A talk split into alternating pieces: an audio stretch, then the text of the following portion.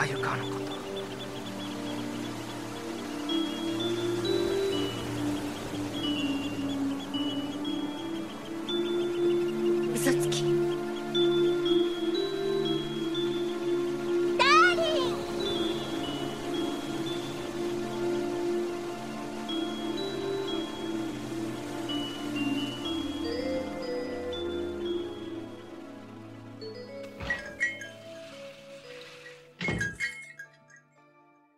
Bonjour et bienvenue dans ce troisième numéro hors série du podcast. Dans le numéro précédent, nous avons abordé les personnages secondaires qui animent cet univers et jouent des rôles de frein ou d'accélérateur de l'intrigue. Il ne s'agissait que d'une première partie, nous reviendrons plus tard sur le sujet. Mais entre-temps, nous vous proposons de revenir aux origines de la série animée de 1987 avec cette expérience créative que fut le pilote de 1985. Qu'est-ce qu'un pilote? Pourquoi Core en a-t-il un? Et en quoi peut-on y retrouver les éléments qui feront plus tard le succès de la série? Nous allons répondre à toutes ces questions. Je dis bien sûr encore une fois nous, car je suis entouré de l'équipe habituelle. Il y a d'abord Olivier. Bonjour Olivier, comment vas-tu? Bonjour Cody, eh ben, écoute ça va, ça va très bien. Je suis ravi d'être là pour ce troisième euh, hors série. Et puis j'ai cru comprendre que tu, nous invitais euh, dans ta machine à remonter le temps là, parce que je crois qu'on on part en 85, donc euh, on va y aller, euh, on va y aller tous ensemble. Voilà. Merci Olivier. Alors je t'avais présenté la dernière fois comme un cadre historique de la communauté francophone de Core, mais je crois savoir que tu nous réserves une petite surprise avec ce pilote. Et ce n'est pas cette fois un celluloïd dédicacé par Izumi Matsumoto, on va voir, c'est autre chose. Alors il y a aussi Fred. Bonjour Fred, comment vas-tu? Oui, bonjour Cody, Euh, je vais très bien, heureux de, de te retrouver, ainsi que tout le monde autour de cette table euh, virtuelle. Alors Fred, je t'avais présenté comme le créateur du principal site d'actualité sur Core en France. Et bienvenue au Mhm. passage sur les réseaux sociaux puisque tu y es de plus en plus actif. Euh, oui, oui, oui, je, je teste Facebook. Alors ça paraît bizarre de dire ça alors que c'est là depuis longtemps. Euh, J'essaie de savoir un petit peu euh, si c'est euh, intéressant ou pas de d'aller dans ce domaine-là. Alors je, je teste en ce moment. Oui, il y a clairement un regain d'intérêt pour, pour ces informations. Et d'ailleurs, tu as mis ton casque de spéléologue pour aller chercher quelques pépites d'informations sur ce pilote et on, on verra bientôt ce que c'est. Et il y a enfin Punch. Bonjour Punch. Salut Cody, salut Olivier, salut Fred, je suis très content de vous retrouver et euh, c'est toujours un plaisir de discuter avec vous et, et j'espère qu'aujourd'hui encore euh, ça sera un grand moment. Voilà. Alors Punch, tu as été honnête euh, d'entrée, tu m'as dit euh, je ne suis pas spécialiste de, de, de ce pilote, mais on va clairement avoir besoin de tes connaissances punchiennes de, de l'industrie de l'animation et de, de la culture japonaise en général pour nous Voilà. éclairer sur euh, cet angle mort euh, de Là je vous aiderai de mon mieux, voilà. Alors je dis angle mort, euh, début obscur. Euh, il s'agit ici bien sûr d'une perspective française. Je vous ai avoué que le pilote, je ne l'ai vu la première fois que cette année sur YouTube. Il me semble que c'est Olivier qui a été en contact le premier avec le médium. Est-ce que Olivier, tu peux nous en dire davantage sur le sujet? Oui, alors euh, moi, le pilote de Kimagure Orange Road, euh, j'en ai entendu parler euh, courant 1998, toujours à l'époque où j'avais quelques contacts pour retrouver des, informations concernant concernant Orange Road que je découvrais en termes de goodies, produits dérivés, etc. Euh, donc j'avais pas mal de contacts et euh, un de ces contacts, euh, j'en profite pour faire une petite dédicace, peut-être qu'il écoutera le podcast, il s'appelait Alexis. Euh, bah, j'ai pas mal appris grâce à lui euh, lors de mes premières recherches de, de goodies de corps et euh, bah, notamment euh, c'était grâce à cette, à cette personne que j'avais entendu parler d'une bah, d'un pilote de, de la série que je ne connaissais pas alors. Euh, effectivement, on connaissait euh, surtout euh, la série TV, bien évidemment, les, OVA, les, deux films de, de Core et Shin Core, mais le pilote, c'était quelque chose qui était assez, assez obscur, assez, assez discret. Et ben, j'ai fait quelques recherches sur la toile et ben, un jour je me suis rendu compte qu'il existait une version de ce pilote en version originale sous-titrée en anglais. donc une VOSTA, qui n'était pas forcément d'une d'une grande qualité à l'époque, hein, mais qui permettait de, bah, de voir ce- cet épisode pilote et puis surtout de, de commencer à le comprendre. Euh, puisque euh, avant j'avais quand même réussi à dénicher la VHS euh, de, de ce pilote, celle de 1989, parce que on verra qu'on a deux versions de cette VHS. Ah, il y avait Et, donc euh, euh, une VHS, d'accord. Oui, oui. Alors elle est sortie. euh, bon là, on, on met pas forcément les choses dans le dans le bon ordre, mais elle est sortie euh, plus tard, hein, en 1989. Euh, la deuxième version, on va dire la version OVA en fait. Ça explique aussi pourquoi c'est c'est devenu une OVA en fait. À partir du moment où c'est sorti en, en VHS vidéocassette, le pilote prenait une nouvelle une nouvelle dimension en, en devenant OVA. Euh, et euh, donc cette, cette VHS, j'avais réussi à me la, à me la procurer et à la regarder, mais euh, comme il n'y avait pas de sous-titrage, bon, on comprenait l'intrigue parce que c'est quand même un épisode qui, lorsqu'on voit les images, est, facile à comprendre, même si on n'a pas la traduction.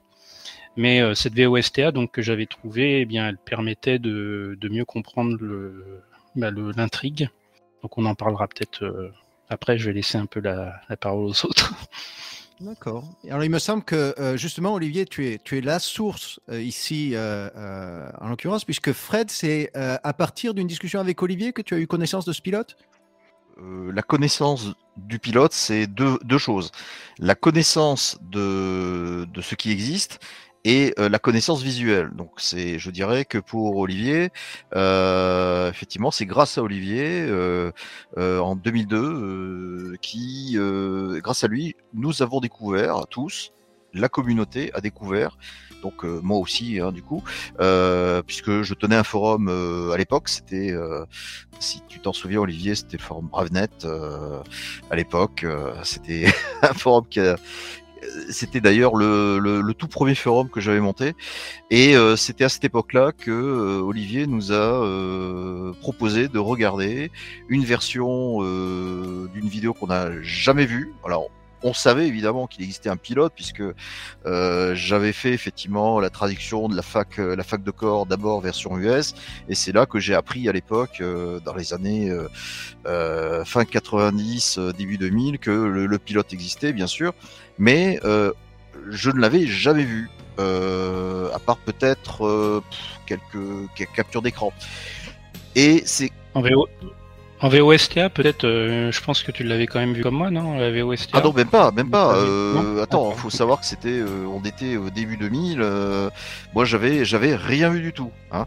Et grâce à ce que tu nous as présenté, même si ça sortait d'une VHS, même si la résolution était très faible, c'était vraiment une découverte visuelle extraordinaire. D'autant que tu l'avais sous-titré. Ce qui, ce qui donnait euh, un, un aspect encore plus euh, extraordinaire pour euh, la communauté francophone. Donc effectivement, grâce à ta V1, si, si je peux l'appeler comme ça, eh bien, nous avons tous fait la découverte de ce, de ce petit bijou. Euh, euh, maintenant, euh, il faut savoir que derrière cette découverte visuelle, eh bien, on avait encore, on, on le développera, je pense, dans ce podcast, euh, il y avait encore, pour ma part, euh, des mystères qui résident autour. hein. Voilà, c'est bien beau de voir un Mm. épisode, mais il faut savoir euh, pourquoi cet épisode était là, euh, dans quel contexte il est sorti, etc. Voilà. Donc en Oui. tout cas, merci Olivier.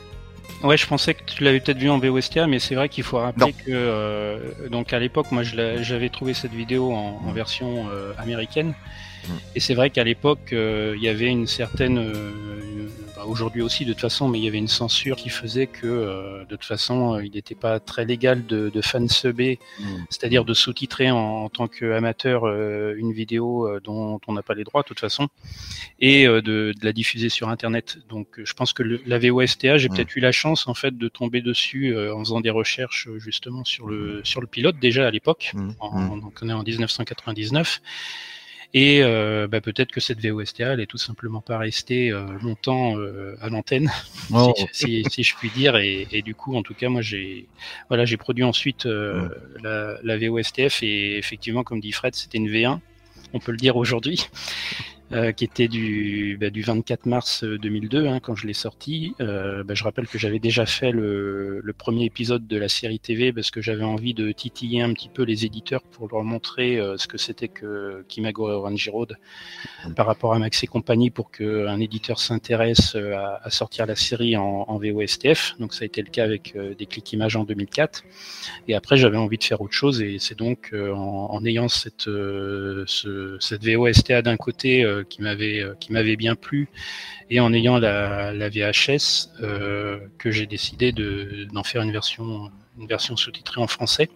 Et puis également l'intérêt pour les pour les fans pour leur dire bah voilà vous avez l'occasion de voir quelque chose qui est très rare à voir et qui est encore très rare aujourd'hui euh, parce que euh, ce pilote il a jamais été commercialisé euh, en dehors du, du, Japon et sur des supports qui aujourd'hui la VHS ou le Laserdisc sont des supports qui sont plus d'actualité. Donc à moins d'avoir des lecteurs, il n'y a pas de DVD, il n'y a pas de Blu-ray du pilote. Donc c'est oui, aujourd'hui très rare de, de, continuer à voir cet épisode. Et euh, voilà, c'était le faire plaisir aux fans et puis de leur permettre aussi de comprendre l'intrigue avec cette, enfin cette adaptation, j'allais dire traduction, mais il y a vraiment une différence entre traduction et, adaptation. On pourra en parler euh, éventuellement plus tard. Euh, cette adaptation française donc de de corps. Voilà. Merci Olivier, merci Fred. Alors vous êtes deux fans relativement atypiques avec ce contact euh, précoce avec le médium. Alors Punch, je pense que tu es bien plus dans la norme parce que tu as découvert ce pilote bien plus tardivement.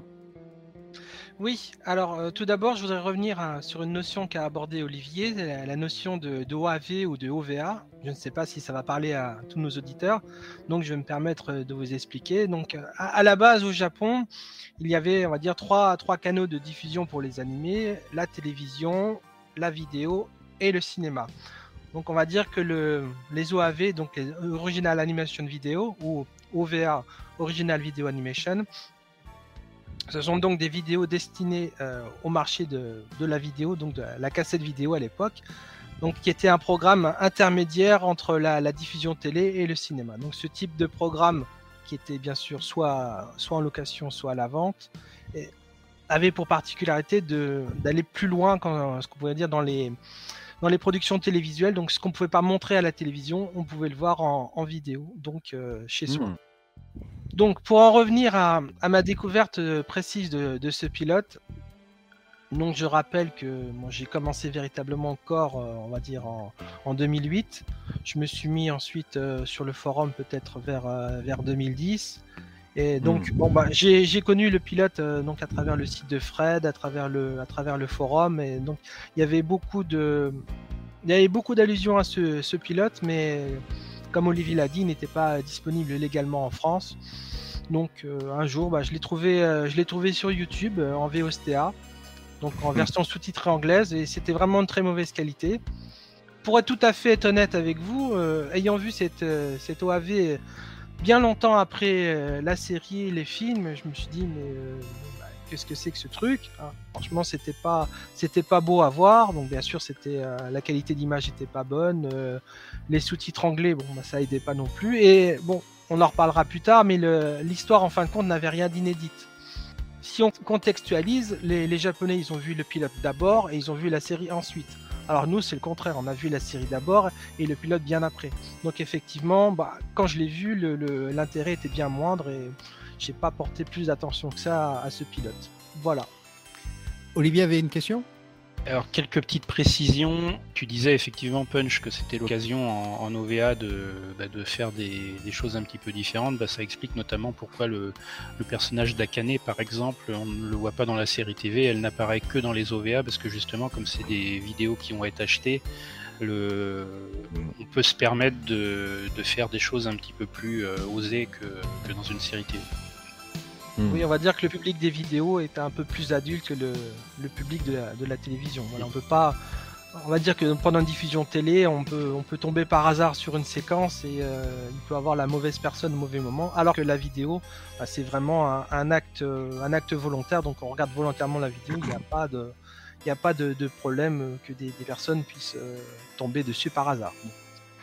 Oui, oui, euh, les, les OAV euh, ont la particularité effectivement de montrer plus de choses, euh, pas simplement que oser, mais aussi des choses violentes. hein, euh, euh, quand on voit l'épisode euh, hawaïen où le trio euh, se fait euh, se fait face à, à la pègre euh, là-bas, euh, des enlèvements. euh, quand je vois aussi euh, les Amoureux des neiges où il y a une armée de zombies euh, qui te tombent dessus. euh, bon, ce sont des thématiques qu'on voit pas vraiment. euh, dans les épisodes publics euh, diffusés à la télé. Donc effectivement, les OAV, c'est euh, euh, pour un public peut-être un peu plus spécial qui voudrait effectivement voir des épisodes très très différents de ce que on a l'habitude de, de voir dans le- la série. Voilà. Merci Fred. Je pense hein, on a tous une, réception assez euh, mitigée euh, de, ce, pilote. Peut-être, puisqu'il y a eu un différé de, de 12 ans pour certains d'entre vous à euh, jusqu'à à 20 ans, voire 30 ans presque pour, moi, peut-être que il y a une énorme attente Puisque comme on a accès à ce pilote après la fin finalement de la diffusion de la série télévisée, on a une telle attente par rapport à ça que on va juger ce qui est en fait que une sorte de- d'expérience créative avec les attentes de la fin de la série. Et peut-être c'est là que vient ce décrochage. Ce pilote est, relativement euh, euh, euh, peu connu, voire ceux qui le connaissent mal aimé pour, pour certains. Mais toutes les séries n'ont pas forcément accès à cette expérience que représente un pilote. D'ailleurs, Punch, euh, comment tu expliquerais ce qu'est un pilote dans le cadre de l'industrie de l'animation japonaise? Bon, tout d'abord, il faut qu'on faut qu'on parte du, manga. Donc, en général, une série télévisée est adaptée d'un manga dans la majorité des cas. Donc, à partir du moment où c'est que le manga commence à avoir un certain succès, on, on décide de produire une série télévisée. La série télévisée, il faut pas, il faut pas le nier, c'est avant tout un, un moyen marketing de promouvoir le manga. Donc, Hmm. une série télévisée, ça se, ça se fait pas en un claquement de doigts. Il faut, réunir des producteurs donc il faut trouver, trouver de l'argent et ces producteurs, donc euh, en général, ça va être euh, donc euh, l'éditeur du manga, une chaîne de télévision, un fabricant de jouets, bref, ça peut être des ça peut être des gens qui n'ont rien à voir avec le domaine de l'animation. Donc tous ces tous ces producteurs sont, sont rassemblés en général dans un comité de production. Mais évidemment, on ne va pas lancer une série télé sans, sans être sûr que cette série télé va marcher. Donc euh, Hmm.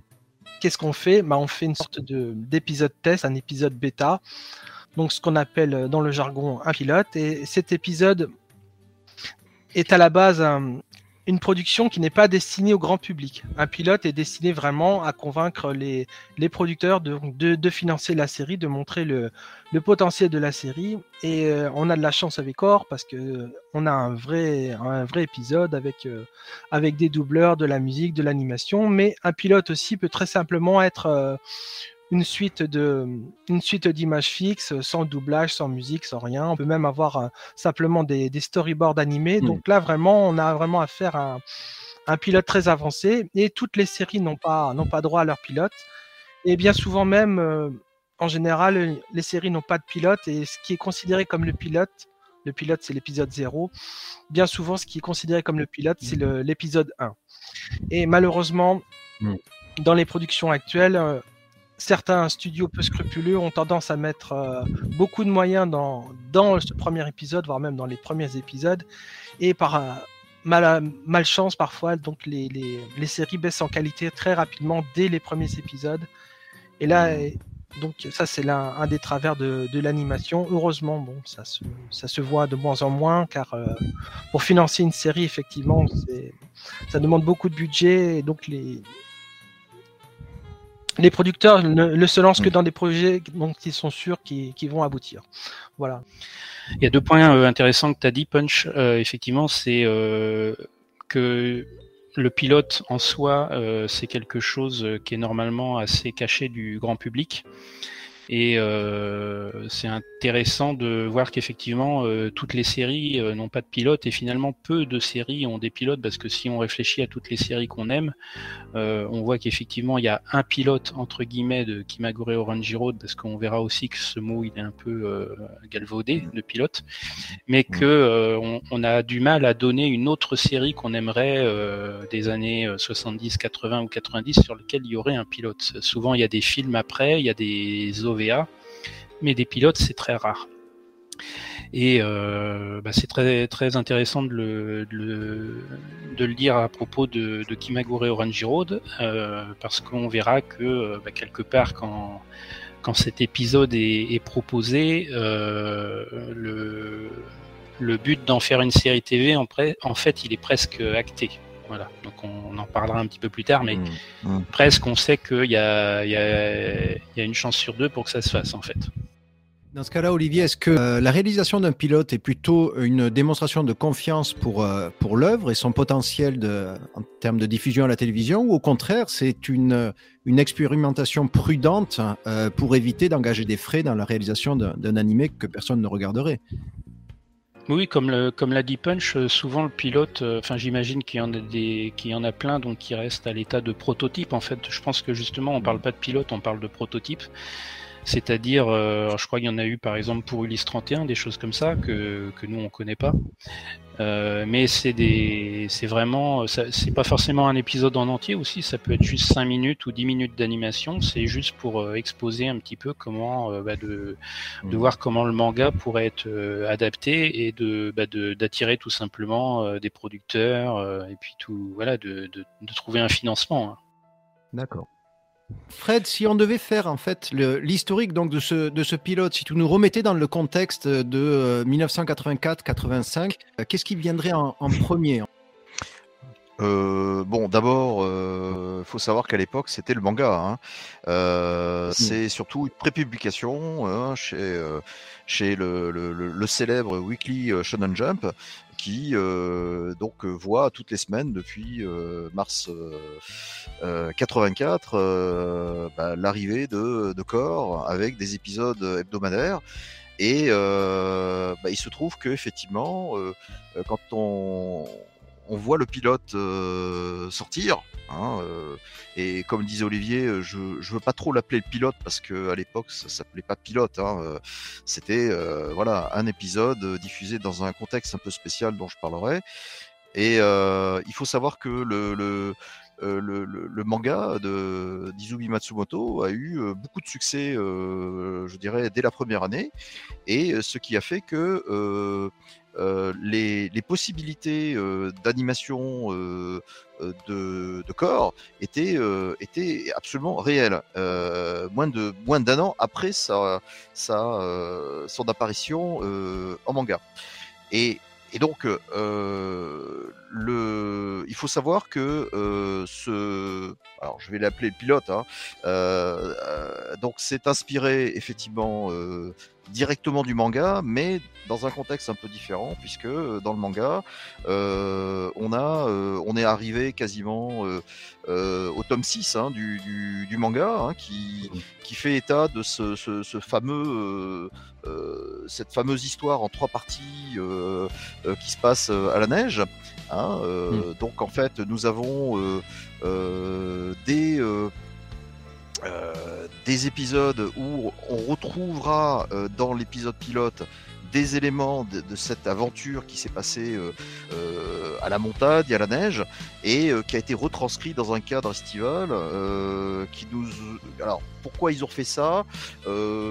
J'ai quelques hypothèses, hein, j'ai pas de certitude, mais en tout cas, je, pense que c'était une très bonne idée de l'avoir adapté au format estival, hein, plutôt qu'au format hivernal, si je puis dire.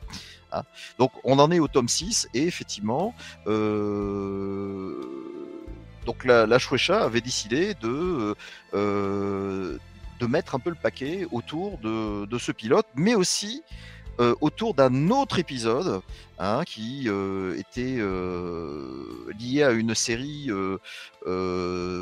très connue et très très très implantée depuis très longtemps dans la, la sérialisation et la prépublication du, du Weekly Shonen Jump, qui est donc la série Kochikame. Euh, alors, je ne vais pas dire le, le- le titre en entier en, en langue euh, japonaise parce que je vais, euh, je vais euh, être très très mauvais. Euh, Kochikame, donc ça se traduit par euh, ceci est la station de police devant le parc de Kamehari de l'arrondissement de Katsushika. Euh, Le titre donc à la japonaise. ah, c'est- ah, c'est c'est- c'est- voilà et c'est arrivé depuis 76 alors euh, moi quand je quand je vois effectivement Core qui est arrivé en 84 qui a un an de euh, euh, de vie si je puis dire euh, sous forme de prépublication qui fait face entre guillemets à euh, un poids lourd qui est là depuis 1976 euh, et qui a déjà une trentaine de tomes à son actif je me dis mais comment encore a réussi à euh, s'imposer euh, euh, pour devenir une série, une sérialisation un- euh, deux ans plus tard, alors que Kochikame euh, euh, bah, n'aura pas réussi, si je puis dire, mais pas avant 9 ans. hein. il aura fallu attendre 9 ans pour que cette Mhm. série sorte en animé. Voilà. Donc on est, euh, on est dans une phase où euh, il y a des lecteurs euh, du Weekly Shonen Jump qui euh, eh bien, sont invités à euh, découvrir un épisode euh, très spécial en animation. Donc, ce qui n'a jamais été fait. Hein, euh, euh, on parle même pas de série euh, télé euh, qui arrivera deux ans après. C'est une animation. euh, ça s'appelle pas le pilote. Ça s'appelle euh, Kimagure Rush Road. Et euh, eh bien, les moyens ont été mis par, le, par la Shueisha pour le faire découvrir au Japon entier. Voilà. Alors avant que tu entres dans les détails, Olivier? Euh, donc cette euh, histoire du manga euh, qui se passe en hiver, qui est euh, retraduite euh, au- en mode estival. Moi, je pense que sachant que de toute façon l'objectif c'était quand même de faire une série TV et que la série TV c'est l'adaptation du manga, je pense qu'à l'avance euh, le pilote il fallait pas qu'il reprenne la même période que euh, celle de Hmm. celle du, du manga parce que sinon au moment de faire la série TV euh, soit il faudrait zapper cet épisode, soit on se retrouverait à, à faire un- une sorte de doublon. Donc je pense que c'est la raison, enfin une des raisons en tout cas pour laquelle ils ont ils ont euh, pensé à une version estivale de de ce pilote avant peut-être même de penser à- au parcours du pilote. Mais on- on- on- l'hypothèse euh, l'hypothèse inverse euh, est, est aussi euh, tout à fait euh, tout à fait entendable. Fred, tu avais commencé à expliquer donc la genèse de l'idée du pilote. Et maintenant, il reste l'exécution. Comment est-ce que Shueisha va mettre en place ce, ce projet? Bon, alors, euh, c'est effectivement euh, euh, une, une, grosse machinerie euh, qui va se mettre en œuvre pendant la durée d'une année.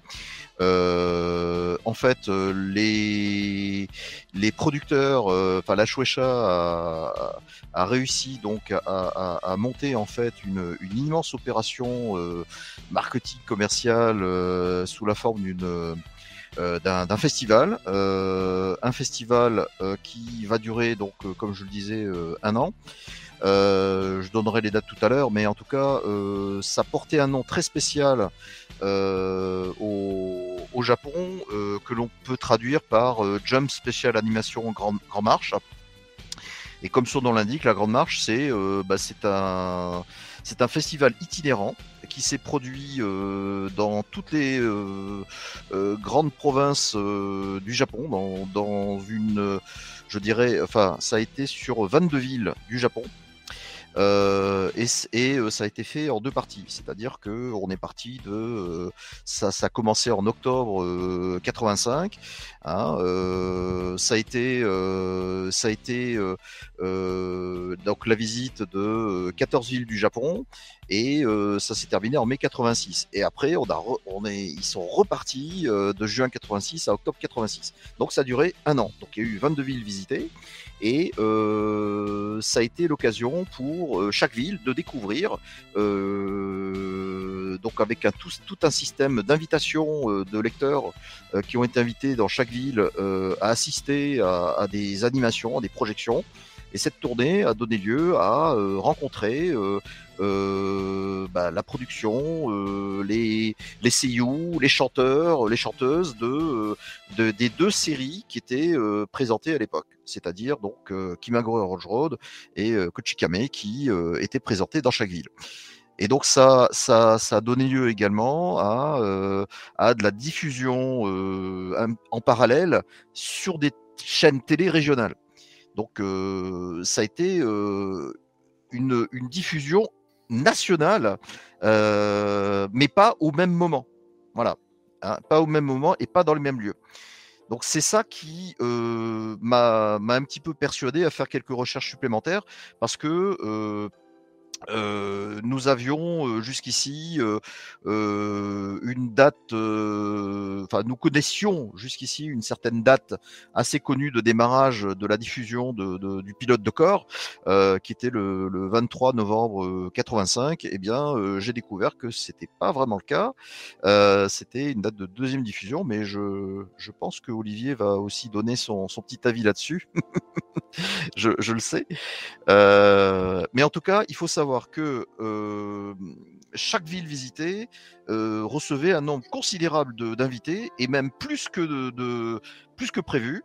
Euh, chaque ville recevait euh, entre 500 et euh, 2000 invités, principalement des lecteurs du Weekly Shonen Jump qui venaient, qui, habitaient dans la région où le festival passait dans leur ville et pouvaient assister à la projection dans leur ville de cette, de cette série de deux épisodes spéciaux. Voilà. Donc euh, c'est ça qu'on sait peu. Voilà. Alors j'ai, euh, je suis en train de, de, de faire euh, une sorte de d'écrit euh, sur ce sur ce pèlerinage, si je puis dire. Je montre des cartes, euh, bon que que, je, que vous serez invité à, à regarder euh, à- à- après cette, cette écoute. Voilà. Dans le cadre d'une réflexion donc sur ton, sur ton site. Oui, oui, oui, oui. Bah, euh, ça, autant, autant la, la faire visualiser parce que c'est vrai qu'en parler comme ça, euh, bon, je vais pas citer toutes les villes, euh, mais en tout cas, il y a, euh, il y a un parcours très intéressant à regarder et surtout, euh, bah, plein de, plein de découvertes de, de photos, de, de, de goodies, etc. Mais enfin, on en parlera plus tard de ça. voilà. Fred, euh, justement, tu, tu avais partagé avec nous euh, la version euh, bêta de, de cette réflexion à, à venir. Mm. Euh, J'avais eu une, une réaction de surprise en regardant la façon dont le Wiki Shonen Jump avait essayé de, de faire la pub de ce, ce pilote. Mhm. J'ai l'impression que le cahier des charges, c'était de mettre en avant la dimension de séduction de, de Madoka dans, dans le magazine, au-delà Ouais. de l'ambiance légère et d'exposer un tout petit peu le, le trio amoureux. Euh, la, façon dont euh, Madoka est, est présentée dans, euh, dans ses annonces, qu'est-ce que tu en penses? Alors, oui, tu as raison. C'est vrai que Madoka était déjà une figure très très célèbre déjà à travers le manga. Et il faut avouer qu'en effet, quand le Weekly Shonen Jump a fait une présentation euh, d'un dossier tout en couleur de, corps euh, avec euh, le casting, le staff euh, euh, et les premières images euh, de l'animation, donc ça s'est produit euh, euh, carrément dans le mois euh, de la première diffusion euh, euh, dans la première ville euh, du Japon euh, euh, qui s'est produite euh, donc euh, euh, cette euh, cette, cette présentation du weekly, ça s'est produit dans le 43e numéro du 7 octobre 85. Et euh, c'est là qu'on voit tout d'un coup, euh, donc une semaine après la présentation de Kochikame, qui a eu son dossier spécial, euh, c'était autour de corps de présenter, euh, voilà, euh, et on, on voit tout d'un coup apparaître euh, des mini posters de Madoka. euh, c'est là qu'on découvre d'ailleurs le, le, la couverture du tome 6 de, du futur tome 6 du manga de corps euh, où on voit Madoka en, en lycéenne euh, assise euh, assise par terre avec voilà un air l'air te- de te regarder comme ça avec des yeux doux hein. et puis C'est la bah, version stage. alors ça c'est la version sage, puis on découvre bien sûr Madoka euh, à la plage, puisque évidemment comme le pilote se passe dans une ambiance estivale euh, à Okinawa, et bien tout d'un coup euh, on voit Madoka euh, euh, en, en maillot de bain une pièce, euh, voilà, su- à, à- à demi couché sur la plage, etc. Donc tous les tous les éléments sont là pour essayer d'attirer euh, le, le, bah, le lecteur avec une Madoka en couleur, euh, avec une, une animation, euh, enfin une animation picturale si je puis dire, puisque en fait il faut savoir que le Le pilote a été créé par euh, le, réalisateur euh, Tomomi euh, Mochizuki hein, et assisté de, sa future épouse Masako Goto, hein, qui l'épousera trois ans après. Et donc tout ça, c'est bah, une manière de, présenter la série, enfin la série, le pilote, dans, dans le contexte de ce festival. Voilà. Olivier? Ouais, justement, on entend bien de, de ce que dit Sib que le, Mhm. ce mot de pilote, en fait, euh, comme Mhm. il, est, il arrive dans un festival où en fait euh, Mhm. on, va, on va inviter les, les, les lecteurs du, du Weekly Shonen Jump à, à décider en fait entre ces deux, euh, ces deux séries laquelle va être euh, produite en, en série TV. Euh, on peut peut-être même s'imaginer qu'avant ces, ces pilotes, il y a eu des peut-être des vrais des vrais pilotes, quelques minutes d'animation pour euh, pour montrer ce qu'il était possible de faire, parce que on- là on comprend bien que euh, en fait il y a une série TV qui va être produite, c'est sûr à 100%. La, la question c'est laquelle? Et c'est Mhm. pour ça qu'on peut pas vraiment parler de pilote de Kimagure Oranjiro dont des même si elle n'est pas euh, produite, euh, commercialisée euh, directement en vidéo, c'est là où ces deux, ces deux épisodes spéciaux euh, sont, sont quelque part déjà des, des aboutissements de, de, de versions animées de, des, des mangas qui leur correspondent et que c'est aussi ce qui m'avait ce qui m'avait toujours étonné quand j'avais vu le, le pilote. Tout à l'heure, on parlait de- d'épisodes assez mal aimés. C'est vrai que moi, parmi les, fans francophones, en tout cas, euh, comme j'ai eu la chance d'avoir le, laserdisc, je pense que je suis un des, rares peut-être euh, fans francophones à aimer le pilote. Inversement, moi, je trouve que c'est un, un très bel épisode et peut-être parce que justement, il n'était pas euh, il n'était pas diffusé euh, dans toute son dans toute sa splendeur, qu'il était diffusé dans des dans des versions assez euh, assez euh, mauvaises et que du coup les les, les gens n'ont pas euh, n'ont pas euh, vu en cet épisode ben, un bon résumé finalement de, de ce qu'est Kimagure Orange Road, que ce soit au niveau des, des personnages, leur caractère, le côté comique, la, la présence du pouvoir. On en- quand on discutera du, du fond du pilote en lui-même, on verra qu'il réunit euh, en 25 minutes euh, tout ce qui fait euh, finalement Kimagure Orange Road. Donc pour moi, c'est c'est une réussite. Et je pense que je fais partie de ceux qui l'ont vraiment aimé depuis le début et qui ont voulu donc justement en faire une VOSTF pour le présenter à tous.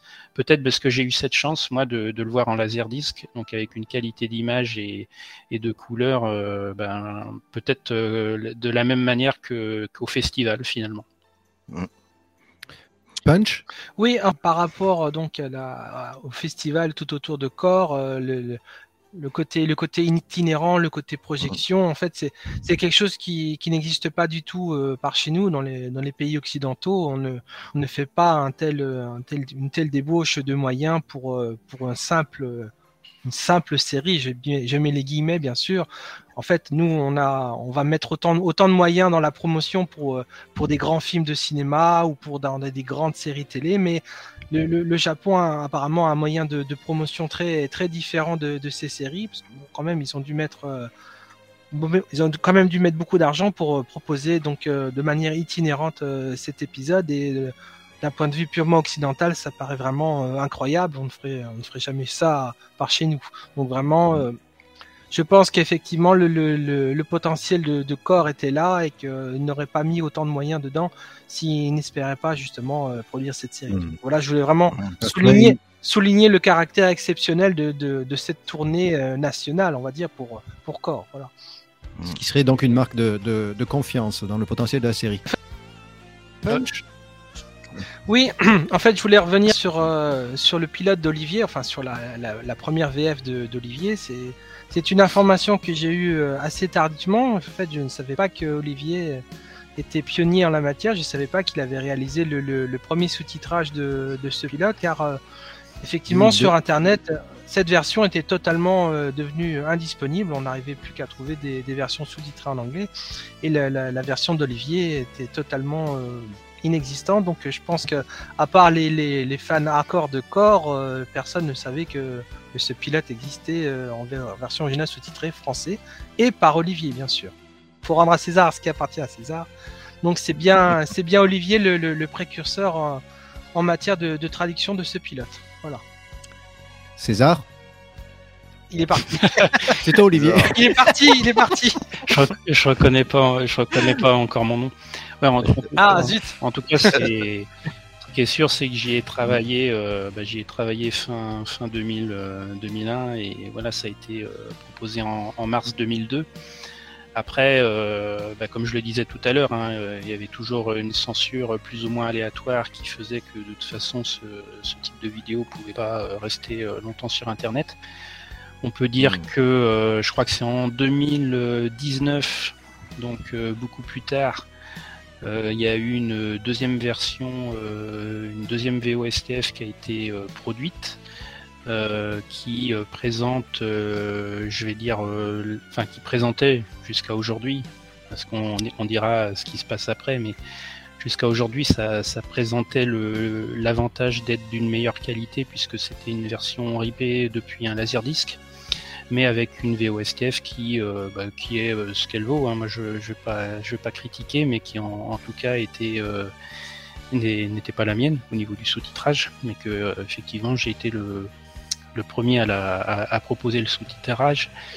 Et aujourd'hui, en tout cas, on voit, on, peut trouver le pilote sur YouTube de manière assez facile dans différentes langues, ce qui est assez étonnant d'ailleurs euh, sans censure. Donc on peut se poser la question parce que du coup en, cherchant j'ai vu qu'il y avait une version sous-titrée en anglais, j'ai vu qu'il y avait une version sous-titrée en espagnol, j'ai vu qu'il y avait également une version sous-titrée en italien et je me suis dit bah, c'est quand même dommage de ne pas proposer euh, une version euh, sous-titrée en français à une époque où bah, je sais pas, il y a, il y a 20 ans, on se faisait kicker la vidéo en, en, en quelques heures et il fallait la réuploader. Euh, bah, Aujourd'hui, de toute façon, c'est toujours illégal hein, de, de proposer des, des vidéos comme ça. euh, Après, il y a une, je sais qu'il y a une tolérance de certains éditeurs parce que euh, à partir du moment où il n'y a pas de commercialisation, euh, il n'y a pas véritablement d'atteinte aux ayants droit, euh, en tout cas français. Euh, puisque les ayants droit japonais souvent ils sont assez euh, laxistes hein, euh, à partir du moment où c'est pas sur leur territoire ils sont pas très regardants mais voilà, toujours est-il que je me suis posé la question, je me suis dit, mais s'il y a une version sous-titrée dans toutes les langues européennes ou presque, bah, ça serait, ça serait peut-être l'occasion de, bah, de, de reproposer ma VOSTF, mais tant qu'à faire, de la proposer différemment. Et euh, bah, c'est donc euh, ce que vous avez vu euh, hier en, en avant-première, avant l'enregistrement de ce podcast, hein, puisque maintenant j'y vais, là j'en peux plus, ça fait une heure que j'attends. Il est temps que je fasse un petit peu d'autopromotion. Donc euh, oui, bah, voilà ce que j'ai ce que j'ai réalisé ces, ces derniers jours. Bah, j'ai alors à l'époque j'avais fait donc cette fameuse V1 à partir de la VHS. Euh, j'avais déjà le laserdisc, mais euh, le, le matériel que j'avais faisait que je pouvais pas euh, faire une, une version laserdisc à l'époque. Mais du coup, j'ai repris mon laserdisc. Et puis je me suis dit tant qu'à faire une, une version, une nouvelle version VOSTF, bah déjà je vais vous faire une image donc en haute définition 1080p, donc ce qui se fait de mieux euh, en termes de HD depuis un laserdisc en utilisant les meilleures, les meilleures entrées, les meilleures sorties euh, optiques euh, bah, disponibles euh, sur les appareils. hein. donc le laserdisc, il a été notamment bah, capté avec la sortie S-Vidéo bah, d'un, lecteur de laserdisc Pioneer haut de gamme, et puis il est récupéré de l'autre côté par une entrée HDMI, donc on arrive à un, résultat que vous avez vu hier. D'ailleurs, vous pourrez éventuellement donner votre votre avis sur, le, sur la forme après. Et puis, bah, j'en ai profité pour euh, réviser mon script. Donc, euh, ça faisait 20 ans que je ne l'avais pas relu, ce script euh, de la V1. Et bah, à l'époque, bah, on n'a pas forcément le, même état d'esprit. Et ce que j'avais fait à l'époque, c'était un script. là, je fais ma, propre critique. hein, c'est un script qui était pour moi très très bien pour l'époque, mais qui était peut-être un peu trop un peu trop, comment dire, soutenu au niveau du, parler. Euh, c'était pas un script. euh, je pense que le script pouvait être plus simple à lire, plus avec des phrases plus concises, plus rapides, et puis euh, un ton peut-être un petit peu plus familier sur certaines euh, sur répliques pour euh, accentuer le, bah, côté euh, humoristique de, de l'épisode. Et du coup, bah, c'est ce que les auditeurs euh, pourront euh, potentiellement voir, parce que je me dis que ça serait dommage de se faire kicker une vidéo sur YouTube en VOSTF, alors que, encore une fois, euh, il y a une version espagnole, une version italienne, Mm. une version anglaise qui existe. Donc, si euh, YouTube supprime la version euh, française, c'est à n'y rien comprendre. Mm. Mais en tout cas, voilà, c'est cadeau. 20 ans après, je, bah, je vous repropose le pilote de corps en VOSTF. Je pense que c'est une version telle qu'on ne l'a jamais vue, euh, sauf peut-être les Japonais euh, en 85 au festival, pour avoir cette qualité d'image, euh, bah, que je considère euh, magnifique, tout simplement au niveau de la luminosité, au niveau des couleurs. Et puis un, un sous-titrage sur lequel j'ai travaillé bah, cinq jours d'affilée quand même pour lire, relire et, et repasser les, les phrases au, également au bon rythme pour qu'il n'y ait pas des phrases qui soient trop rapides à lire. Voilà, donc en tout cas, ça a été un gros boulot. Et maintenant, bah, je, comme vous l'avez vu en, appren- avant, en avant-première, bah, allez-y. Justement, on mettra la- le lien euh, vers la version euh, euh, sous-titrée euh, que tu as produite euh, avec, le, avec le podcast. Euh, en fait, euh, moi, ce que j'ai apprécié dans ta, euh, dans ta, dans ta vidéo, Olivier, c'est que euh, tu ne fais pas comme euh, font la plupart des, des professionnels qui, qui, qui ont déjà diffusé les, les HD de, de corps. C'est que toi, tu respectes le format d'origine. Euh, on peut regarder ta vidéo sur une télé 16 neuvième, mais on a la vidéo entière. C'est pas troqué en haut, en bas. C'est euh, la, la, la, la- l'image euh, qui est, qui est, euh, d'origine. Donc, euh, en plus, les couleurs sont ravivées, je trouve. Euh, pour un laserdisc euh, adapté, euh, bah, c'est, c'est extraordinaire. Donc, j'ai l'impression de voir un Blu-ray euh, quasiment. Punch, Punch. un ressenti sur le... Oui, oui, bien sûr, oui, j'attendais mon tour comme un, comme un brave élève. Donc, quand j'ai vu la, la vidéo d'Olivier hier soir, euh, bah, j'ai vraiment pris une claque parce que, bon, euh, jusqu'à présent, j'avais vu, je l'avais vu plusieurs fois ce pilote et, euh, pour être franc, bon, moi, je l'avais pas apprécié parce que, bon, pour moi, c'était pas une histoire inédite vu que, bon, ça reprenait le fameux épisode 46. Donc, bon, il n'y avait pas un intérêt plus que ça à le revoir. Mais, donc, avec le, le- avec le travail euh, titanesque qu'a accompli Olivier, effectivement, je pense qu'on se rapproche vraiment d'une qualité telle qu'on pouvait l'avoir à l'origine, parce que vraiment les, les, les couleurs sont magnifiques, les, les musiques rentrent très bien, on entend les bruitages, euh, vraiment, donc euh, il y a, y a une netteté incroyable et effectivement aussi le, le la, la qualité du sous-titre apporte beaucoup à la, au plaisir de, de visionner la, la vidéo, parce que je pense que on n'est pas tous euh, bilingues en japonais, donc euh, avoir un bon, un bon sous-titre, euh, ça aide. Et effectivement, moi, je me suis pris à, je me suis, je me suis aussi bien, bien amusé par moment. Et voilà, donc on passe, un, on passe un très bon moment. Et donc, bah, je, je sais pas quoi dire de plus que un grand, grand merci à Olivier pour nous avoir refait Mm. découvrir ce, cette, cette vidéo inédite. Parce que Mm. bon, je, je suis pas sûr que, que tout le monde la connaisse et, et j'espère que YouTube euh, ne la virera pas parce que bah, je suis comme toi Olivier, je ne comprends pas du tout le fonctionnement de YouTube. Il y a certaines vidéos qui passent et d'autres pas. Certaines passent euh, un court moment et sont supprimées. Je sais pas du tout c'est quoi la, la logique là-dedans. Bon bref, euh, on espère que la tienne va, va rester sur YouTube comme la, la seule et unique euh, véritable version française de, de cet épisode spécial. Voilà. Hmm. Punch, la, la logique, c'est que selon les ayants droit en fait qui peuvent striker ta vidéo euh, dans les ayants droit de chaque pays en fait euh, peuvent, ça peut, il peut y avoir une différence entre entre l'Espagne, la France. Euh, quoique je ne sais pas qui sont les ayants droit dans ces pays-là, si c'est peut-être la même maison d'édition que, que en France, mais le, ça expliquerait pourquoi sur une même plateforme on a des réactions différentes selon l'origine euh, de, de la vidéo. Ça serait dommage que, toutes les versions existent, sauf la version française. Donc, euh, oui.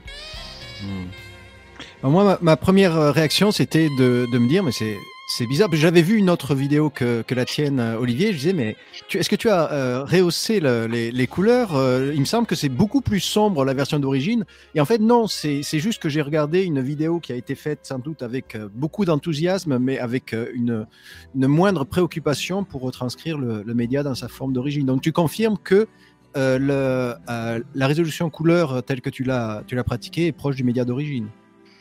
Alors je vous garantis.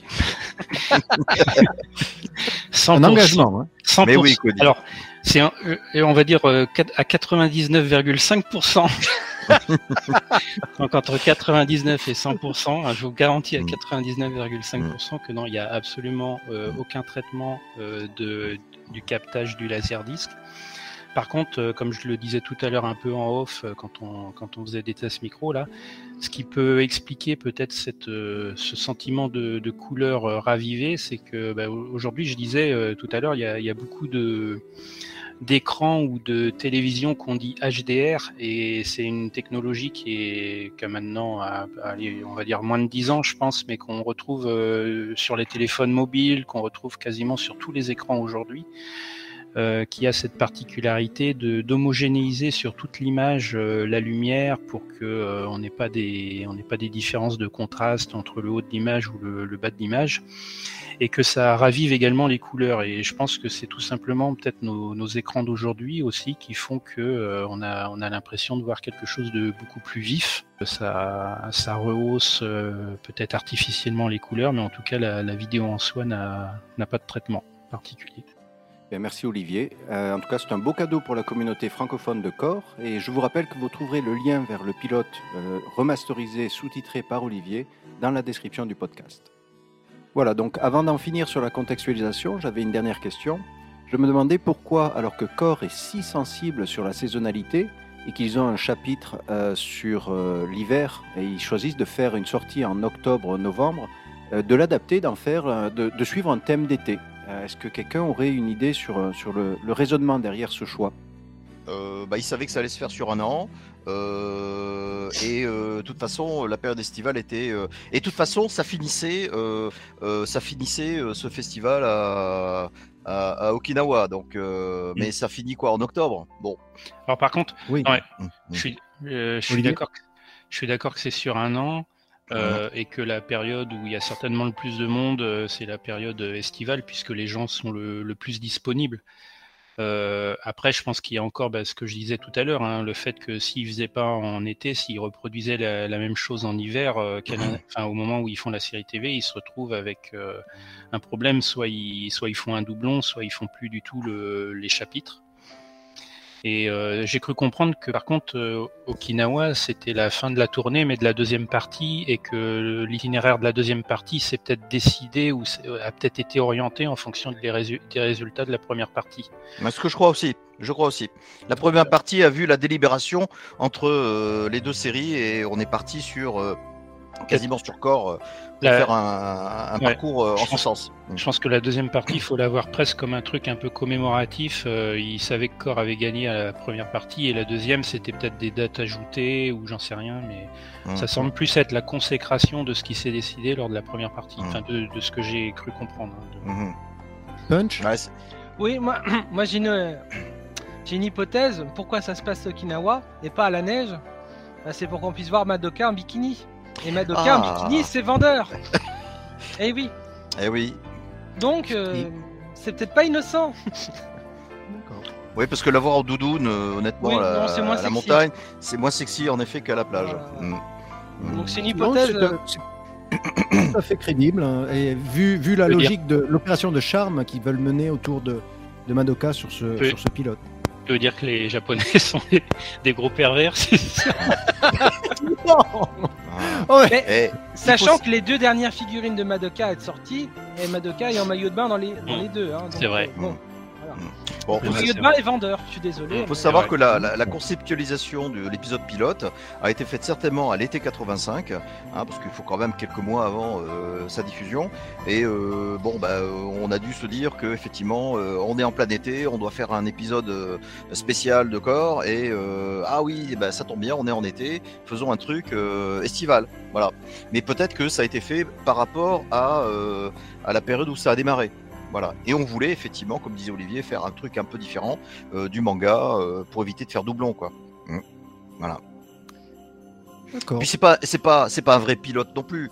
Faut savoir que là, ce qu'on remarque, c'est que c'est un épisode dans lequel euh, les gens euh, on les introduit pas, ils sont déjà connus. On est déjà dans la BCB. Euh, c'est pas la scène de l'escalier. Bon, certes, on le voit à la fin, mais c'est un clin d'œil à un genre de- d'épisode souvenir. Mais euh, on est censé déjà connaître les personnages et on est déjà comme si on était à l'épisode, euh, je sais pas, euh, 15 euh, de corps, alors qu'on regarde un épisode tout à fait nouveau en, en termes d'animation. Donc il n'y a pas de euh, pour moi, c'est pas un vrai pilote parce que un pilote, c'est tu présentes euh, la situation générale, le début, la rencontre, le chapeau, et euh, après tu as bah, tu as les épisodes qui défilent. Mais là, on a voulu faire un truc en plein milieu d'une série, voilà, quasiment. D'accord. Ce qui est- On peut dire- ce qui est pas on mal dire- pour un On pilote. peut dire que c'est un pur épisode de, de fan service à destination des fans. C'est qu'en fait, les, les- les fans connaissent déjà tous les personnages. On n'a pas besoin de les, de les présenter. il y a exactement. Il y a juste peut-être Kyosuke qui fait un, un rappel sur ses pouvoirs euh, au début. Oui, Voilà. oui.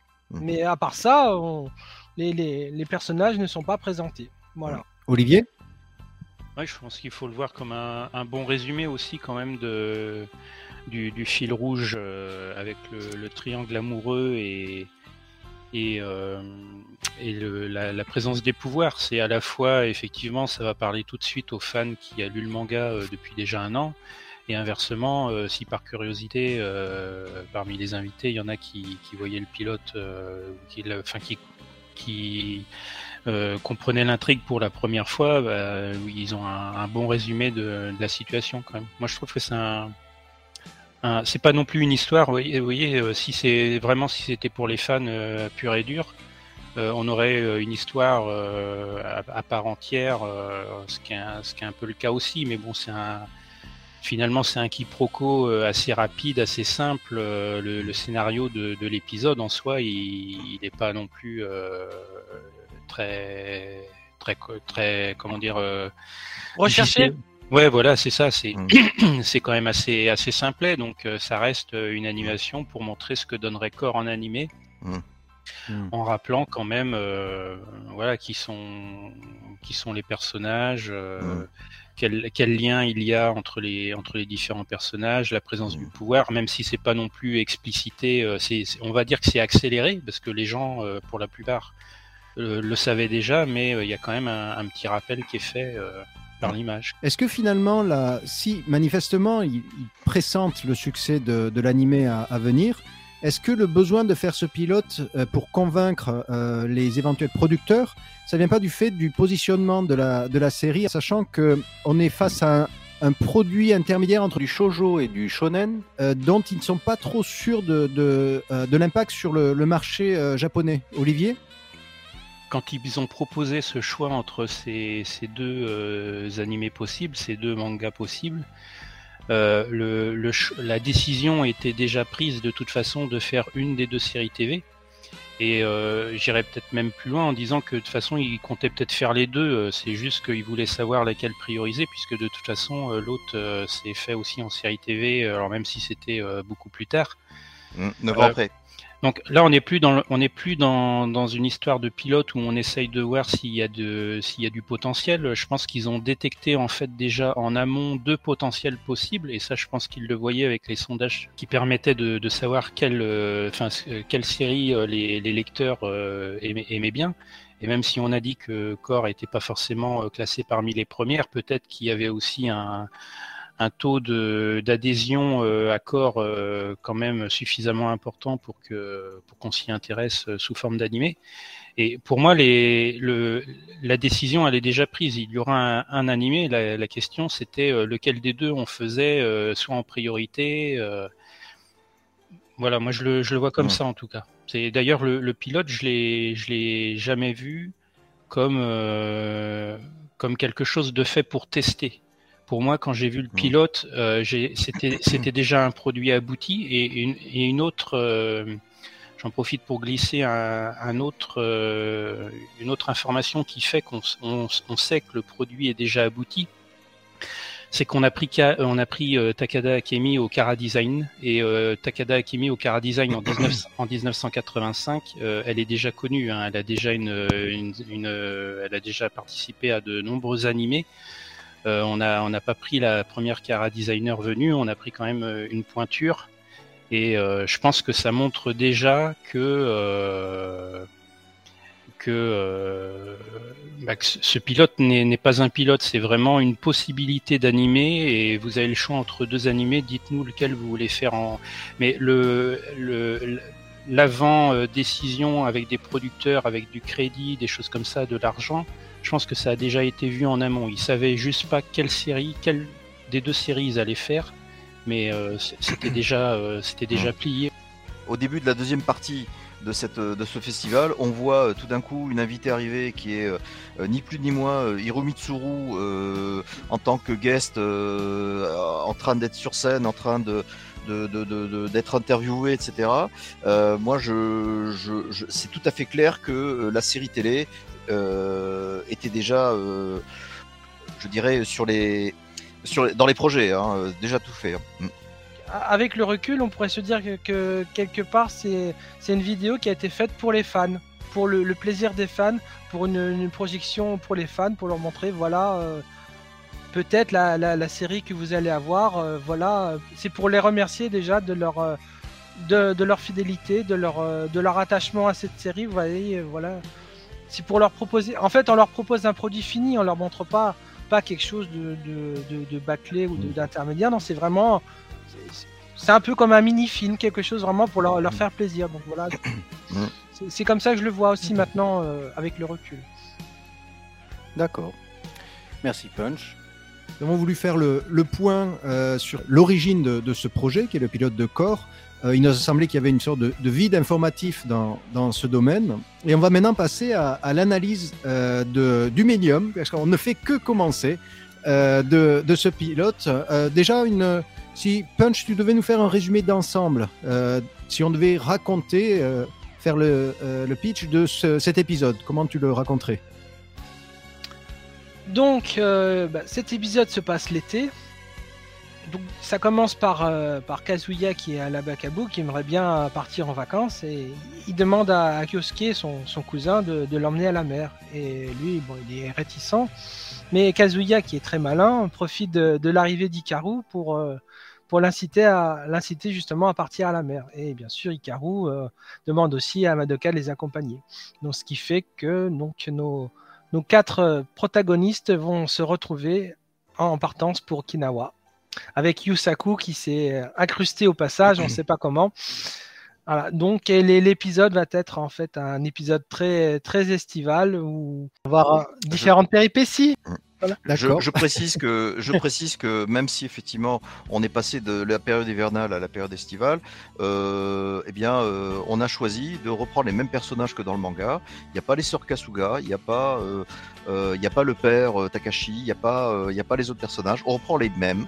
Euh, c'est-à-dire Yusaku, euh, tu as Hikaru, euh, Kazuya, euh, voilà. Donc c'est c'est c'est et, Kyosuke qui vient à la fin pour tout ça et je, trouve ça bien d'avoir repris ces personnages-là.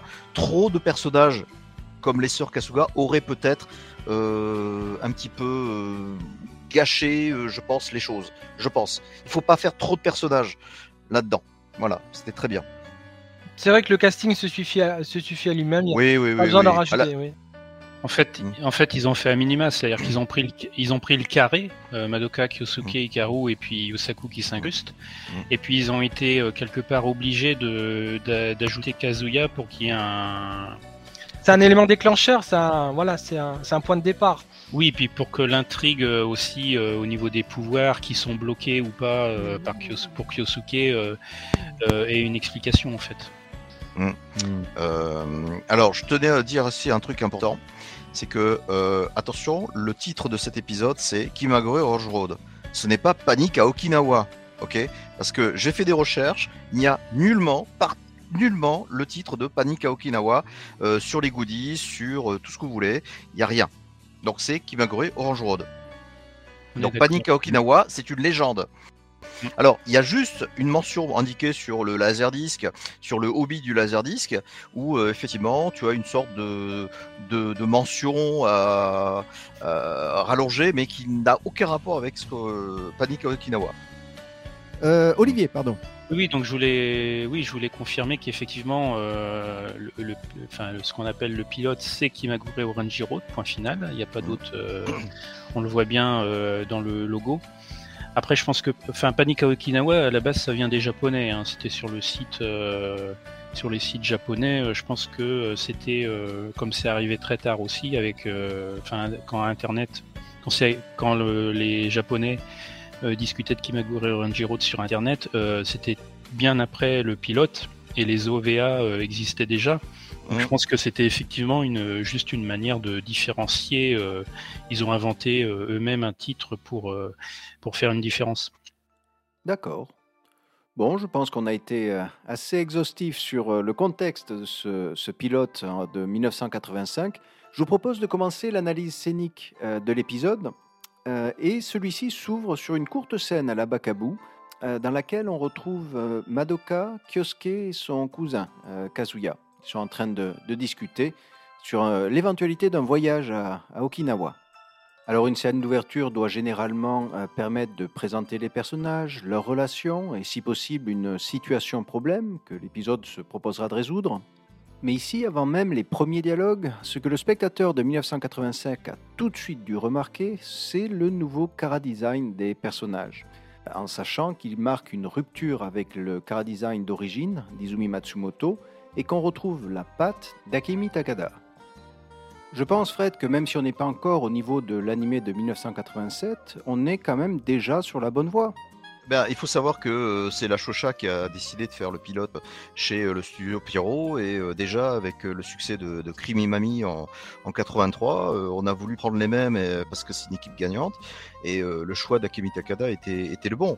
Alors c'est vrai qu'on remarque que le, le caractère design n'est pas tout à fait le même que celui qu'il y aura deux ans plus tard, mais moi je trouve les personnages assez mignons. Ils ont l'air un peu plus un peu plus jeunes que dans le manga. Enfin, ils ont l'air un peu plus jeunes. Euh, de- ils ont l'air d'être de vrais ados, hein, bien, bien comme il faut en animé.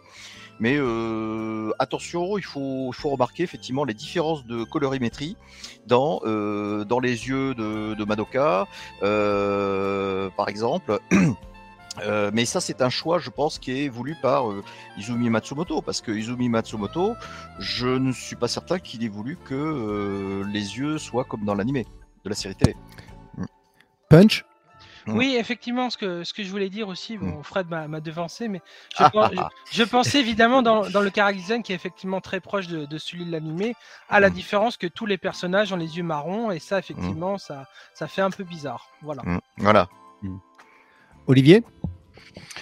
Euh, oui, alors bah, deux choses sur les yeux marrons. euh, déjà, on, on est en train de transposer euh, un manga euh, en animé. Donc, euh, le manga, euh, tous les personnages ont des yeux noirs. Donc, Mm. euh, ça explique peut-être qu'on n'a pas encore décidé euh, absolument, euh, ni même dans le manga. Je sais pas si par exemple on parle des yeux émeraudes de, de Madoka euh, dans les différents épisodes du manga euh, qui précèdent euh, ces épisodes-là. Donc peut-être que les couleurs sont pas euh, encore euh, totalement euh, décidées. Mm. Euh, et du coup, le plus simple, c'était de, de faire des yeux marrons pour tous les personnages. Sinon, euh, ce qu'on peut constater en, quand même sur... on, beaucoup critiquent euh, le, le Kara Design en disant que euh, on retrouve pas forcément euh, tout le temps le personnage de Madoka.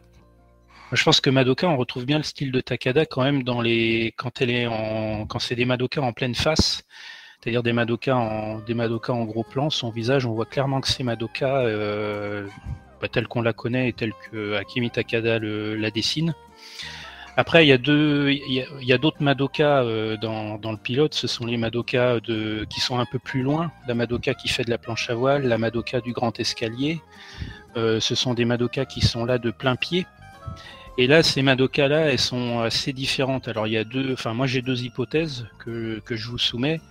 Euh, la première hypothèse, c'est que c'est Takada qui est toujours au Kara Design, mais qui n'a pas forcément eu toute la latitude lors de cet épisode pour euh, décider et sublimer euh, le, le personnage. Peut-être qu'on lui a imposé d'une certaine manière de rester euh, assez proche de la Madoka d'Izumi Matsumoto. Donc ça, c'est une, une première hypothèse c'est de dire que Akemi Takada, elle a eu tout, le- tout le loisir de faire les, les grands, enfin les, les grands plans du, du visage, mais que pour la Madoka euh, de plein pied, Ah, elle n'a pas eu le, le même droit. Ça, c'est une première hypothèse.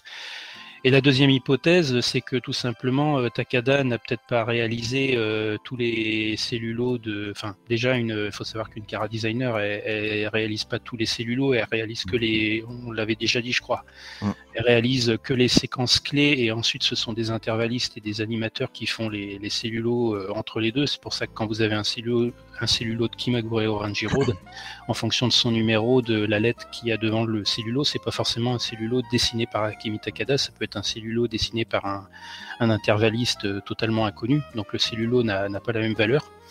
Mais peut-être que euh, Takada, euh, on lui a confié peut-être uniquement les gros plans, et peut-être que le personnage de, de Madoka plein pied euh, a pu être dessiné par euh, une autre personne. Donc je pense par exemple à, à Ma- à Masaka Goto ou, ou tout simplement euh, Mm. qu'on a confié d'autres d'autres choses à des à des intervallistes ou des, des animateurs euh, moins moins chevronnés, ce qui expliquerait la deuxième hypothèse, donc qui expliquerait quand même une différence assez flagrante. Quand, quand, vous regardez, quand vous regardez Madoka dans l'escalier, et quand vous regardez euh, Madoka euh, en plongée, par exemple, euh, ou, quand on la voit dans sa salle de bain, ou quand elle est étonnée sur le plan avec Hikaru, il y a vraiment des Madoka où on reconnaît mais tout de suite la patte de Takada. Et il y a d'autres moments où on se pose quand même la question est-ce qu'elle a été freinée? Est-ce qu'on l'a obligée à garder le style un peu Matsumoto? Ou alors est-ce que ça a été confié à une autre personne? Et là, il y a quand même un doute. Punch Oui, en, en fait, moi, moi, ce que je pense, c'est que donc il faut pas oublier que les, les, les mangas à l'ancienne, enfin les, les mangas, pardon, les, les animés à l'ancienne étaient donc étaient, euh, étaient faits à la main sur des celluloïdes. Donc on en est très loin des, des technologies actuelles où c'est que tout, tous les dessins sont uniformisés par ordinateur. Donc il faut pas oublier qu'à l'époque, effectivement, il y avait différentes personnes, différents animateurs qui exécutaient les différents dessins. Et donc, oui, je pense que euh, effectivement, Akimi Takada a été privilégié sur les, sur les gros plans, les plans les plus rapprochés, et que Hmm. dès qu'on a des, des plans plus éloignés, ce sont d'autres personnes qui se sont chargées des dessins. Donc, mais c'est normal dans les, dans les dessins animés, à- dans les animés à l'ancienne, c'est normal qu'on n'ait pas tout à fait exactement le, le même personnage d'une scène à l'autre, car, car chaque scène peut être très bien confiée à un animateur différent, donc il peut avoir effectivement des, des différences entre les, Mm. les différentes scènes et donc les différentes Madoka. Je, je, je crois beaucoup personnellement, je crois beaucoup personnellement à- à- au rôle prépondérant de l'animatrice Masako Goto, comme disait Olivier, euh, qui était d'ailleurs très proche de, de Tomomi euh, Michuzuki, euh, le réalisateur. Euh, elle a, elle a un style à, elle qui est, qui est assez étonnant, euh, je trouve, qui est pas très proche de celui d'Akimi Takada, mais je trouve qu'elle a, elle a un style à elle, et je me demande si c'est pas ce style-là qui, à travers ce que Akemi Takada a voulu conceptualiser, ça s'est imposé en fait. euh, son style s'est imposé sur euh, ce qui ce qui a été fait par Akemi Takada euh, d'une certaine manière. Mais euh, attention, Masako Goto, elle est euh, très très importante, euh, même pour la série euh, la série télé qui viendra deux ans après, hein, parce que c'est elle qui est quand même euh, directrice de, de l'animation, euh, directrice en chef de l'animation de la série. Donc, euh, elle est et graphiquement, elle est euh, elle est très très bien armée, hein, je, je dois avouer. Olivier Oui, je suis d'accord à, Mm. ce titre, euh, justement, en tant que responsable de l'animation, c'est elle qui est censée coordonner, justement, Mm. Euh, même s'il y a des, des, des scènes qui sont confiées à différents animateurs, c'est elle qui a le dernier mot, qui est censée coordonner euh, le, le Mm. travail pour arriver à, quel- à homogénéiser. Mm. Donc, moi, je pense en tout cas qu'il y a vraiment un... On voit le fossé, hein, il y a vraiment un fossé entre les gros plans, c'est Takada, c'est sûr, et euh, tout ce qui n'est pas gros plan euh, de visage, tout ce qui est euh, Madoka plus éloigné de plein pied, Mm. euh, voilà, deux, deux hypothèses, à voir euh, laquelle est la plus, la plus probable. Punch? Oui, je viens de me souvenir quelque chose. euh, je pense que mes, mes senpai que- me confirmeront ou pas. euh, si vous vous rappelez, dans, dans l'ouvrage dans le- l'ouvrage hommage à Izumi Matsumoto, il y, a une- il y a un dessin qui m'a particulièrement marqué. Et ce dessin, on le, retrouve euh, en poster dans le, dans le troisième, euh, troisième opening de corps. On voit en fait Madoka qui, regarde la caméra et qui, je crois qu'il se tient la joue. Et il me semble qu'il y, a un- lapin en arrière-plan. Et je me demande si, ce dessin qui est, très beau, je me demande si justement il n'est pas, pas signé de cette animatrice. Hmm, c'est vrai qu'il dénote un peu. Olivier? Euh, ouais, alors, je je sais pas, j'ai pas le j'ai pas le dessin euh, en mémoire, il faudra le voir. Après, euh, je voulais revenir aussi sur ce qu'a dit ici, mais qui est très juste, c'est le le fait que les personnages, par rapport à ce qu'on verra ensuite dans la série TV, sont ont un côté quand même beaucoup plus gamin. Et c'est à la fois le design et aussi les, les intonations de voix, je trouve, qui, qui jouent également le- leur rôle.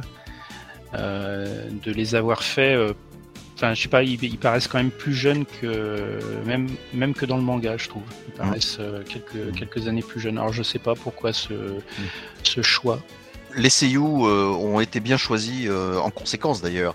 Euh, l'aspect, l'aspect ado, très ado des personnages, et les seiyuu ont parfaitement calé leur voix par rapport à l'âge des personnages, je trouve. Alors la, la scène d'ouverture commence par un- un- une discussion euh, assez animée entre euh, Kazuya et euh, Kyosuke.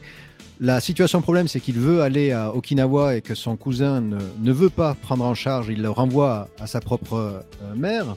Et euh, entre en scène Hikaru. Et là, on va voir tout de suite, Kazuya va avoir, euh, euh, euh, va montrer une forme d'intelligence. Il comprend totalement l'architecture euh, relationnelle qui est face à lui.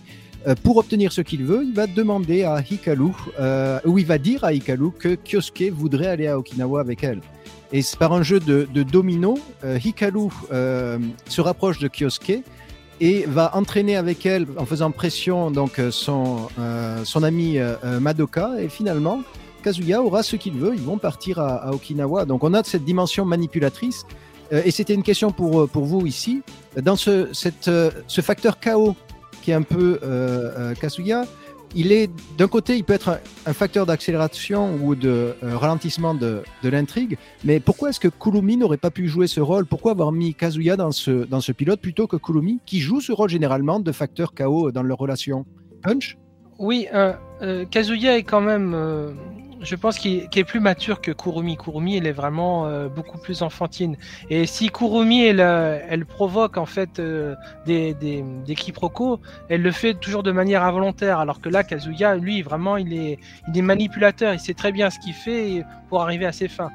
Donc c'est là la, grande différence. Et aussi, on peut dire que que Kazuya a des pouvoirs, euh, des pouvoirs euh, psychiques bien plus importants, car euh, il sauve littéralement la, la vie de, de Kyosuke et Madoka, mais bon, on en reparlera plus tard. Olivier? Ouais, l'intrigue, euh, l'intrigue, c'est que Kyosuke, il essaye d'appeler euh, Kazuya par télépathie et que le seul euh, de la famille euh, qui ait le, le pouvoir de télépathie, c'est, c'est Kazuya.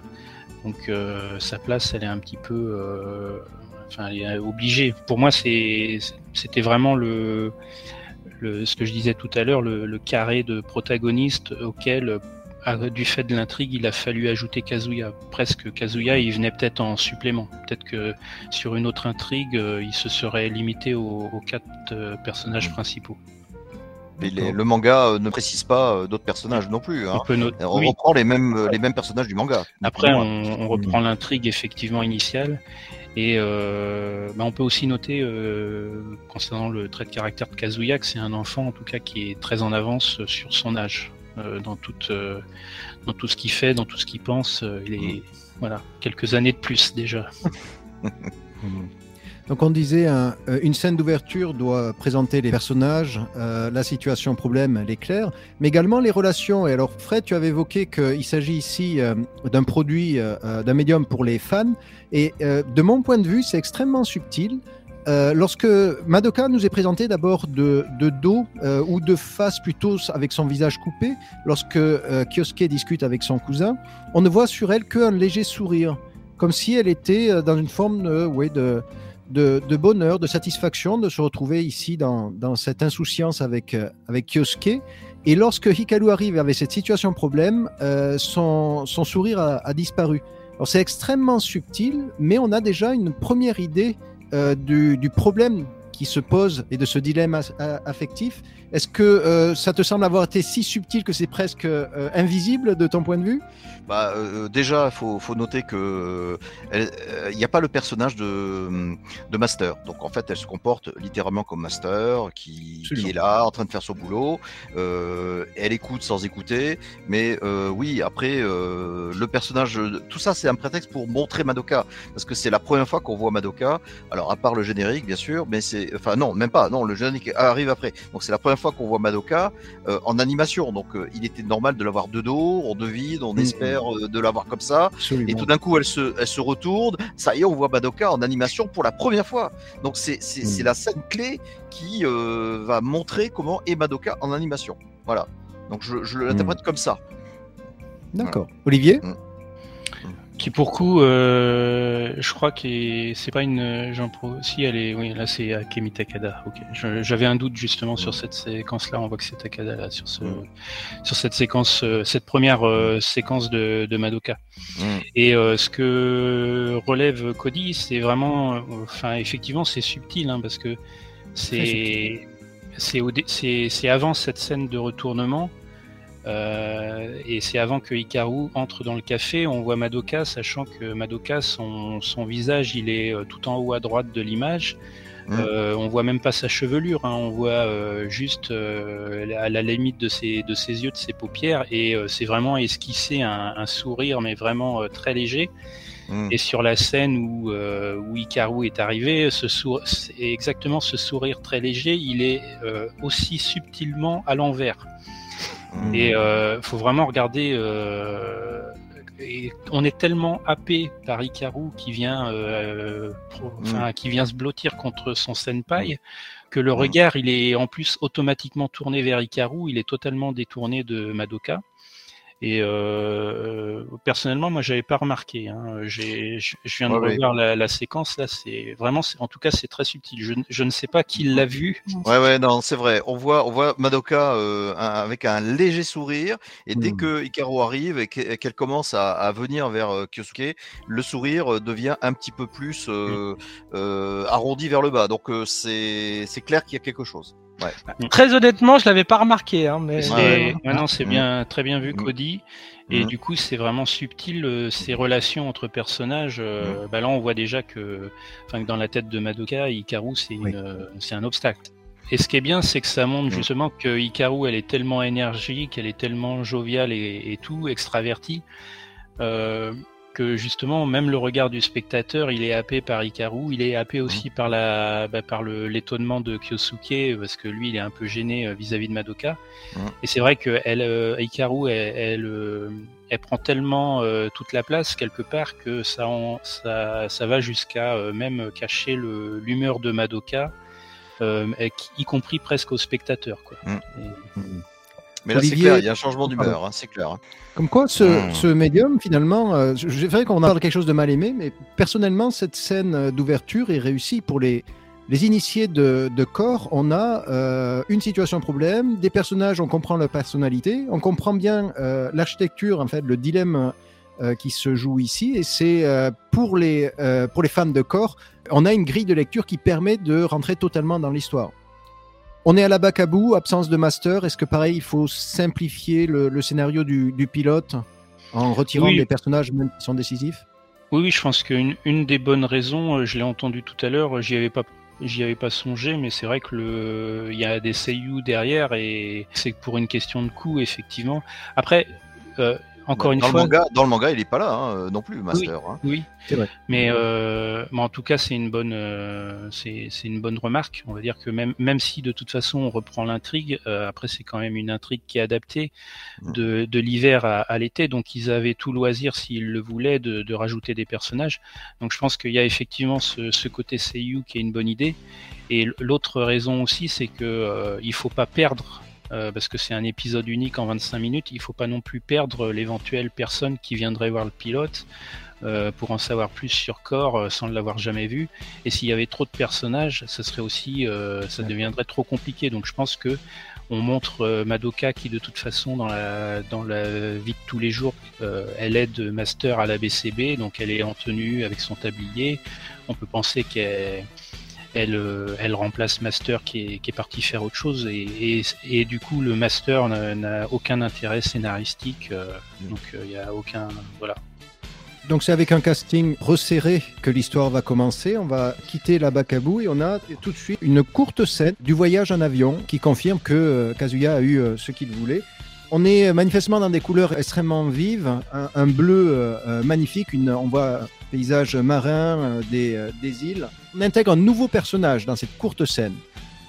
La scène de Ouais. l'avion sert juste à introduire euh, Yusaku qui arrive un peu de, de nulle part autrement. Bah oui, euh, Kyosuke se demande euh, ce qu'il fait là et si quelqu'un n'a pas vendu la mèche. Mais qui c'est qui a vendu la mèche d'ailleurs? Qui aurait pu Ah, dire à Yusaku c'est pas Hikaru parce qu'elle s'en fiche euh, Madoka euh, est-ce que c'est Madoka quelque part qui euh, voulait euh, éloigner Hikaru de Kyosuke par l'intermédiaire de euh, Yusaku? Je sais pas. C'est Moi je dis très c'est mystérieux. Kazuya. Moi je dis c'est Kazuya pour mettre un peu d'animation dans le voyage.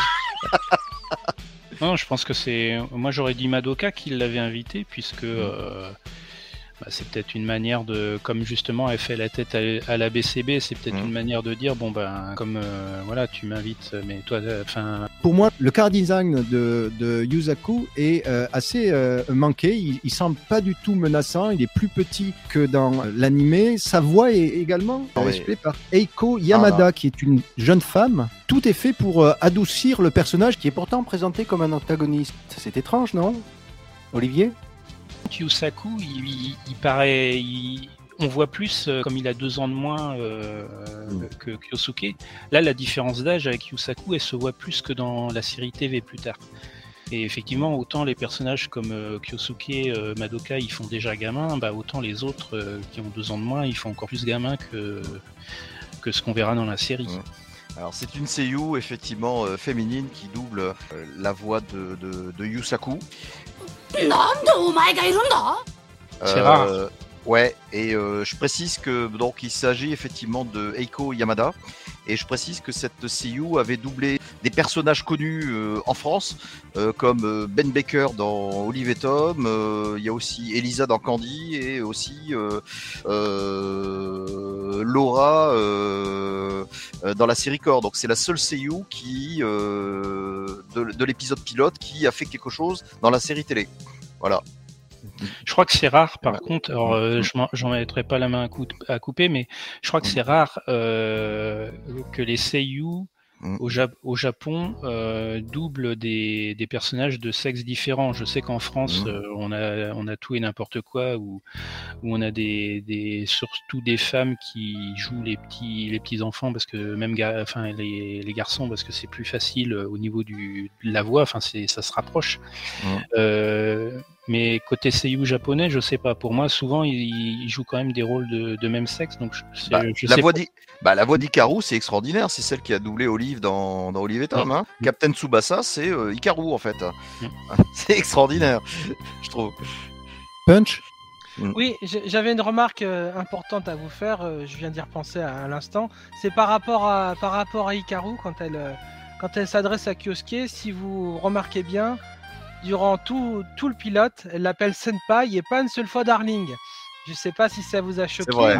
Mais là je, Mm. voulais je voulais souligner ça. Donc effectivement, normalement à ce stade du manga, euh, Hikaru appelle déjà Kyosuke Darling. Elle appelle Mm. plus euh, Senpai. Mm. Mm. D'où le d'où l'importance de ma VOSTF qui dit bien Senpai quand d'autres VOSTF disent Kyosuke, hein, qu'on n'entend jamais. C'est bien de Mm. le relever, euh, Punch. Bien dit, bien dit. Pour en finir sur euh, Yusaku, euh, j'avais l'impression, euh, je ne sais pas si c'est un échec ou une réussite, au sens où d'un côté il est particulièrement, enfin il ne semble pas du tout menaçant, et même dans la réaction de Kyosuke, Kyosuke semble plutôt indifférent à lui. Dans ce cas-là, est-ce que c'est un, échec dans, sa représentation, ou au contraire, ça va totalement dans le sens de ce pilote qui veut montrer une sorte de capsule de douceur, euh, de- d'insouciance, de, bonheur suspendu, en retirant toute forme de menace à cet antagoniste. On ne veut pas de violence dans cet épisode. On veut pas montrer une Ah. Madoka euh, violente.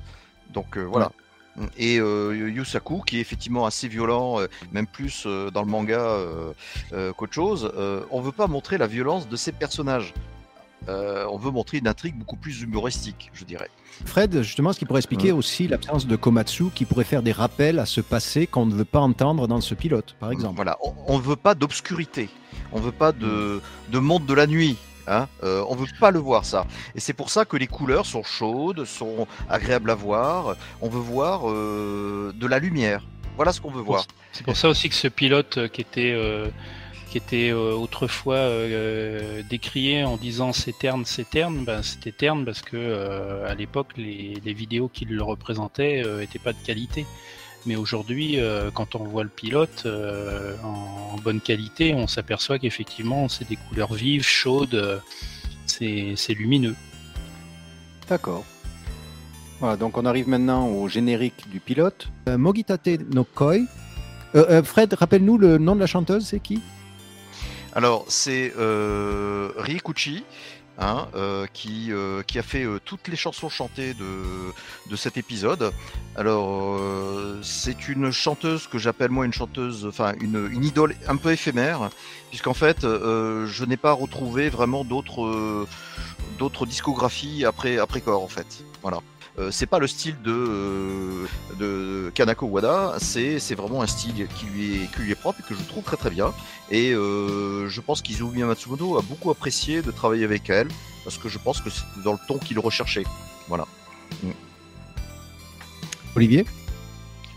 Ouais, je suis d'accord avec euh, avec Sip. C'est des, des chansons qui sont très très enjouées avec une jolie voix. Euh, quand on quand on traduit les textes, donc euh, bah, déjà si vous voyez les, les deux génériques opening et ending sur euh, sur ma VO, Mhm. vous verrez les les textes qui sont vraiment euh, très beaux et, et surtout très cohérents avec euh, ce qu'on connaît de, de l'intrigue des personnages. Et euh, encore une fois, euh, vous avez le, la chanson euh, pendant l'escalier que moi j'ai pas traduit, mais euh, c'est superbe aussi. Les... Ça sonne juste. Les, les mots sont vraiment, enfin le, le vocabulaire, le vocable utilisé, il est vraiment. euh, on sent que ce sont des chansons qui ont, qui ont été travaillées Mhm. et elles sont très agréables à, à écouter. Voilà. Donc en fait, ce qui est bien, c'est que Rikuche, qui, qui est un petit peu un avatar de Madoka, puisque euh, on va parler certainement de cette, ce documentaire que, que- qui a été fait euh, par la Shueisha avec Izumi Matsumoto et Rikushi, euh, eh bien, euh, on, on- on a fait en sorte effectivement que ce soit la même chanteuse qui parle d'elle-même envers quelqu'un d'autre, qui est Kyosuke. C'est un bon choix, je dirais. Punch? Oui, c'est vrai que les, je trouve que les, les, les chansons font très, font très estivales, donc elles sont, elles sont très, très joyeuses, euh, et donc elles, elles collent vraiment bien à, à l'ambiance de cet épisode. Voilà, je trouve que c'est, c'est bien choisi, effectivement. Très bien, alors je vous propose d'écouter ce générique dans son intégralité.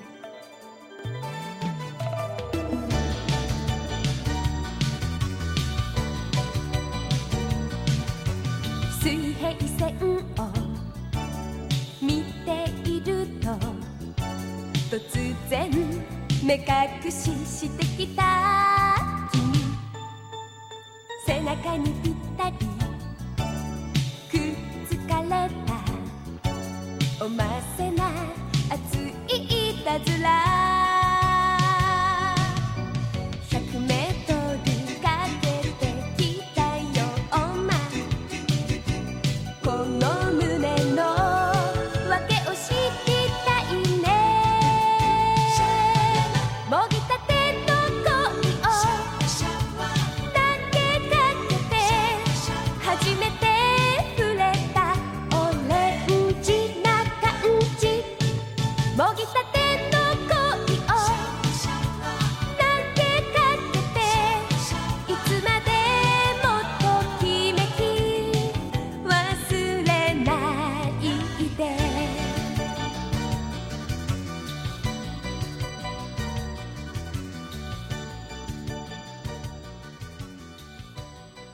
Voilà, c'était Mogitate no Koi. Alors pendant que vous l'entendiez, nous étions justement en train de, de débattre sur le, le sens de ce titre.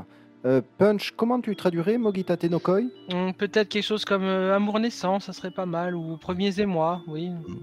Premier Quelque chose dans le genre. d'accord. Oui.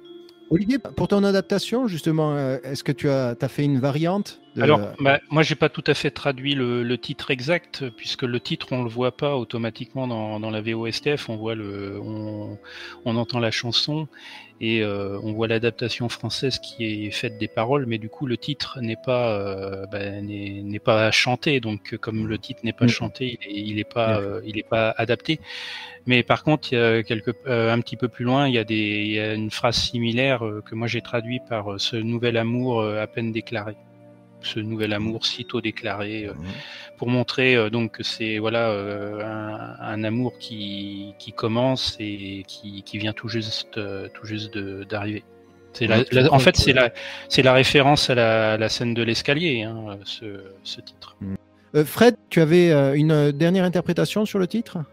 Oui, ben moi j'ai bien aimé euh, celle qu'on m'a donnée euh, sur internet, euh, que j'ai traduite par un des moteurs. euh, euh, C'était mon premier amour, euh, donc Madoka parlant de Kyosuke. J'ai trouvé ça très bien. Parce qu'un amour fraîchement cueilli, honnêtement, c'est un peu trop euh, empoulé. C'est c'est du- là, c'est là où c'est intéressant de voir justement euh, la, la Mm. traduction littérale mot à Mm. mot et l'adaptation qu'on en fait Mm. après. C'est automatiquement les traductions littérales, euh, elles veulent, elles veulent signifier rien. Alors, je reviens vers Fred pour cette histoire de, tu disais justement, cacher cette obscurité qu'on ne saurait voir pour ce, ce pilote, et on a tout de suite un générique extrêmement sombre. Comment tu l'expliques? Non mais attends, euh, oui d'accord, mais c'est pour faire ressortir des couleurs vives derrière le noir. Mais en fait, l'obscurité Cody, c'est pour moi ce qui se passe dans la grotte, hein, dans la scène de la grotte. Donc euh, c'est ça l'obscurité. Mais en dehors de ça, oui, le générique c'est sombre, mais personnellement je l'ai pas trouvé menaçant. D'accord. Olivier Oui, oui, je suis d'accord. Le, bah, le fond, il est, il est noir, effectivement. euh, c'est c'est pour faire un, un contraste. On a le, on, on- on peut voir qu'il y a un petit clin d'œil à l'orange avec le, avec le cocktail, qui est une sorte de jus d'orange ou alors alcoolisé, non alcoolisé, euh, on ne sait pas trop, mais qui rappelle le, le titre. Et puis on a une, on a une Madoka, bah, justement avec son chapeau de paille rose du coup et, et sa et sa veste rose avec euh, avec des fleurs, qui a un, un, un regard euh, assez expressif, euh, assez songeur que personnellement je Mhm. trouve très beau. Donc là c'est, on voit que c'est Takada Akimi aussi qui, qui a fait ce qui a fait ce dessin. On reconnaît bien, euh, on, Ouais, ouais. bien la, la, Entièrement d'accord. la Madoka de la série TV. Et euh, Mhm. derrière, comme euh, il va y avoir une scène de plongée, on a euh, des, des poissons jaunes, rouges, bleus qui passent, qui sont fluo, qui passent en arrière-plan. Et au contraire, euh, ouais, et au, et au contraire, moi je trouve euh, que le, le générique, qui commence aussi par euh, avant de voir l'arc-en-ciel et le titre euh, Kimagure Orange Road, on a aussi cette multitude de petites étoiles de toutes couleurs euh, très lumineuses. Ouais, ouais. Euh, on a les, les cheveux de Madoka avec de avec des, des lumières dans ses cheveux euh, et puis à la fin on a les lunettes de les lunettes de soleil qui réfléchissent une lumière très très forte. Je trouve au contraire que le, le générique il est très euh, il est très très lumineux et, et à l'image du de l'épisode complet euh, on sent qu'il y a eu quand même un travail sur les couleurs euh, qui, est, qui a été fait. Non, non, c'est c'est Mm. plutôt c'est plutôt non obscur, je dirais, Mm. inversement. C'est intéressant de, de, de comprendre pourquoi toi tu l'as vu de, de manière plus plus obscure finalement que nous, peut-être. Ça dépend. Euh, personnellement, j'avais la, la première image est un, est un verre que j'ai tout de suite euh, identifié comme alcoolisé et euh, je suis rentré dans l'analyse de ce générique comme euh, le monde de la nuit de Madoka. Sachant que quatre panneaux se succèdent et c'est exclusivement euh, Madoka avec des, euh, euh, des expressions, qui- ça finit par un sourire, mais les premières expressions sont assez euh, mélancoliques. Ouais. Après, dans, dans l'adaptation que j'ai fait, quand, quand on voit ce, ce visage mélancolique, ouais, c'est rapport quand même à, euh, au texte de la chanson. Elle aimerait comprendre ce que son cœur peut ressentir, donc on peut comprendre que son visage soit, euh, soit mélancolique à ce moment-là. Punch? Oui, donc au, au niveau de au niveau de l'opening et de l'ending, c'est normal que les que les images soient différentes du reste de l'épisode. En fait, il y a, y toujours un, il y a toujours un traitement spécial qui est, qui est appliqué au générique pour bien justement marquer la, la différence entre le générique et l'épisode. Et il y a toujours aussi une forme de stylisation qui est plus ou moins poussée aussi dans, dans les génériques. Donc c'est normal de, de, de, de marquer autant cette différence, mais il n'y a pas de, de, il n'y a pas de connotation plus, plus noire, plus négative que ça en fait. C'est vraiment juste un effet stylistique. Voilà. Très bien, donc euh, le générique se termine et Euh, on a tout de suite un, visuel, euh, une vue aérienne sur une, une plage, une mer azurée, un ciel bleu, euh, un sable chaud. On est tout de suite dans cet univers, dans ces étés corresques.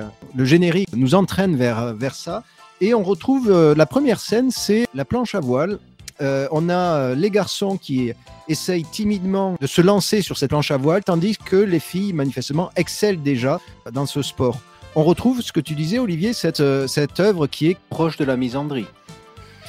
Euh, alors c'est vrai que je l'avais pas, l'avais pas vu. Maintenant que tu le dis, euh, effectivement, les personnages sont assez, les personnages masculins sont assez, faibles. Après, est-ce que c'est, là c'est sur 25 minutes, donc est-ce qu'on peut dire qu'il y a déjà eu une, une décision de fait Est-ce que c'est encore clair je, pense que l'image de la femme forte, euh, elle arrive véritablement avec, euh, avec, l'an- avec l'animé en, mode série TV.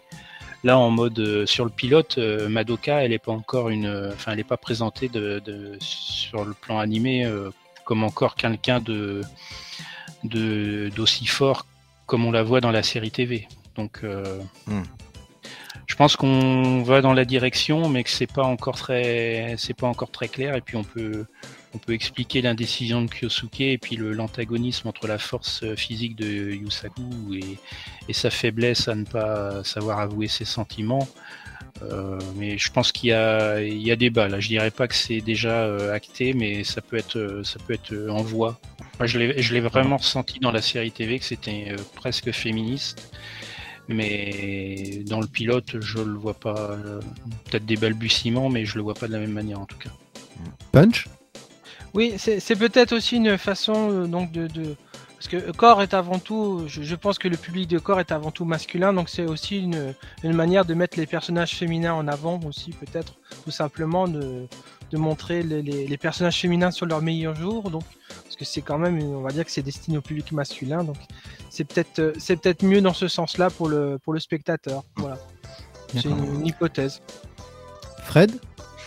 Euh, faut pas oublier que tout ça, ça vient du manga. Donc, euh, euh, Kyosuke et Yusaku, ils savent pas faire de ski.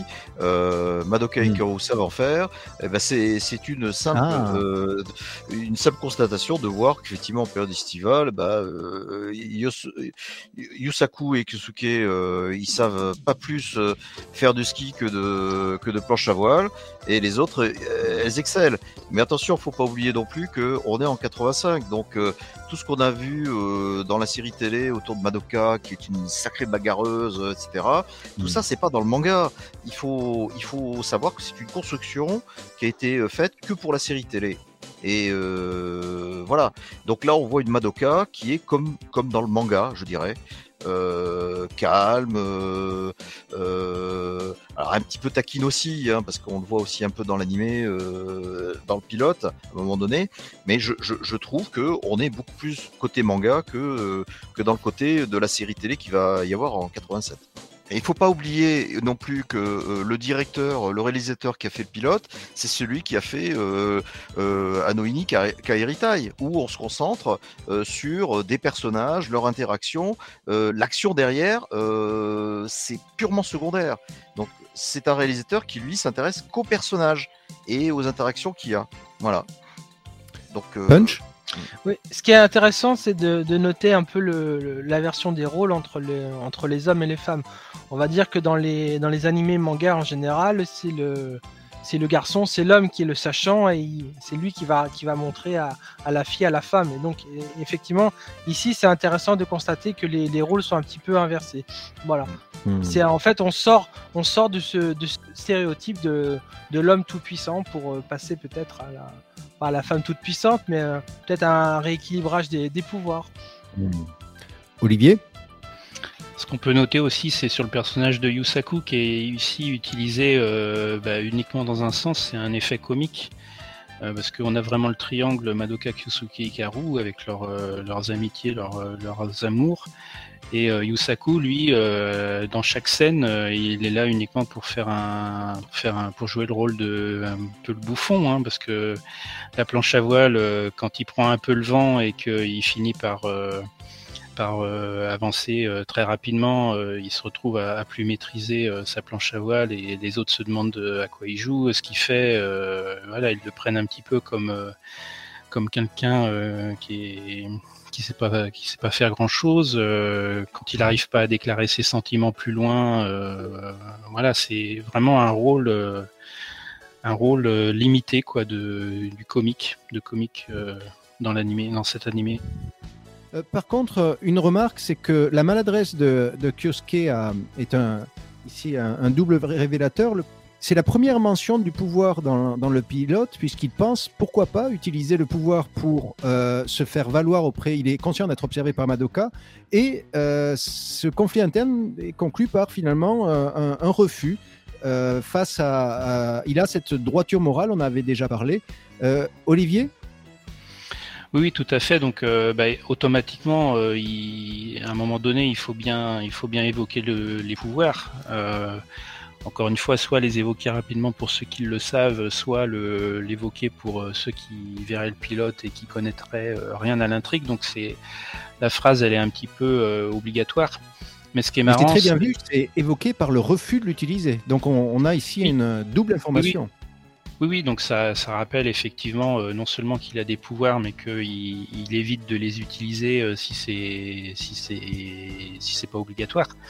Moi, ce que je trouve intéressant dans cette séquence, c'est que c'est le fameux quatrième mur qu'il franchit, c'est-à-dire qu'en fait, il nous parle à nous spectateurs, c'est-à-dire que c'est pas de c'est pas dans ses pensées. C'est pas, il dit pas, euh, tiens, je pourrais utiliser mes pouvoirs. Ah ouais, mais je vais pas le faire parce que euh, je trouve que c'est c'est, il dit vraiment, euh, ah, vous spectateurs, je pourrais, je pourrais utiliser vos, mes pouvoirs. Quel pouvoir pensez-vous Ben voilà, je, je dispose de pouvoirs extrasensoriels.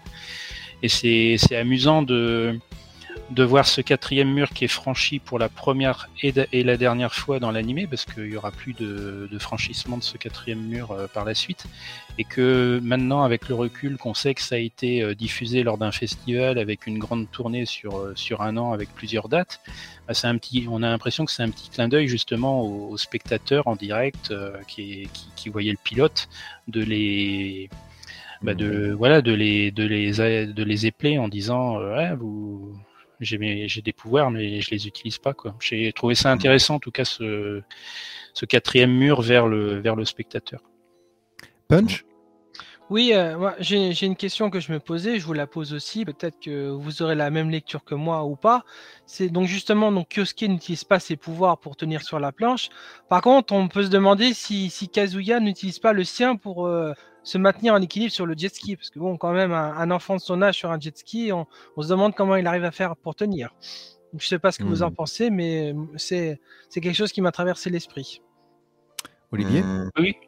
Oui, bah c'est exactement ça. C'est pour ça que je le, trad- je le traduis en fait, mais c'est c'est vrai que c'est subtil. Il faut, faut lire euh, euh, entre les lignes. C'est tra- traduit par euh, ceci explique les aptitudes de mon cousin Ka- de mon cousin euh, Kazuya. Ça c'est Kyosuke qui prononce Mm. cette phrase. Mm. Au moment où on voit euh, Kazuya faire du jet ski, donc c'est justement pour sous-entendre que euh, bah, les aptitudes elles sont pas naturelles. Donc Mm. là, je pense que le, le pouvoir il est il est, il est bien, enfin c'est subtil, mais en 25 minutes, euh, ils arrivent à, à faire passer beaucoup de messages euh, rapidement. Ouais. Et donc euh, là, quand ils montrent à la fois que Kyosuke a des pouvoirs, que Kazuya a des pouvoirs plus puissants, que Kyosuke n'utilise ses pouvoirs que euh, à bon escient, bah voilà, en quelques séquences, euh, tout est dit. Et moi, je trouve que c'est très bien comme ça. D'accord. Alors j'ai une dernière question sur cette scène. Euh, elle est pour Punch. Euh, les premiers indices étaient extrêmement subtils des relations euh, souterraines entre Kyosuke et euh, Madoka. Cette fois-ci, on va vers une forme de crise de jalousie de Madoka, mais c'est encore implicite puisque quand Hikaru se rapproche de, de Kyosuke pour l'aider à maîtriser cette planche à voile, on sent que ça se transforme rapidement en une, une opération de charme.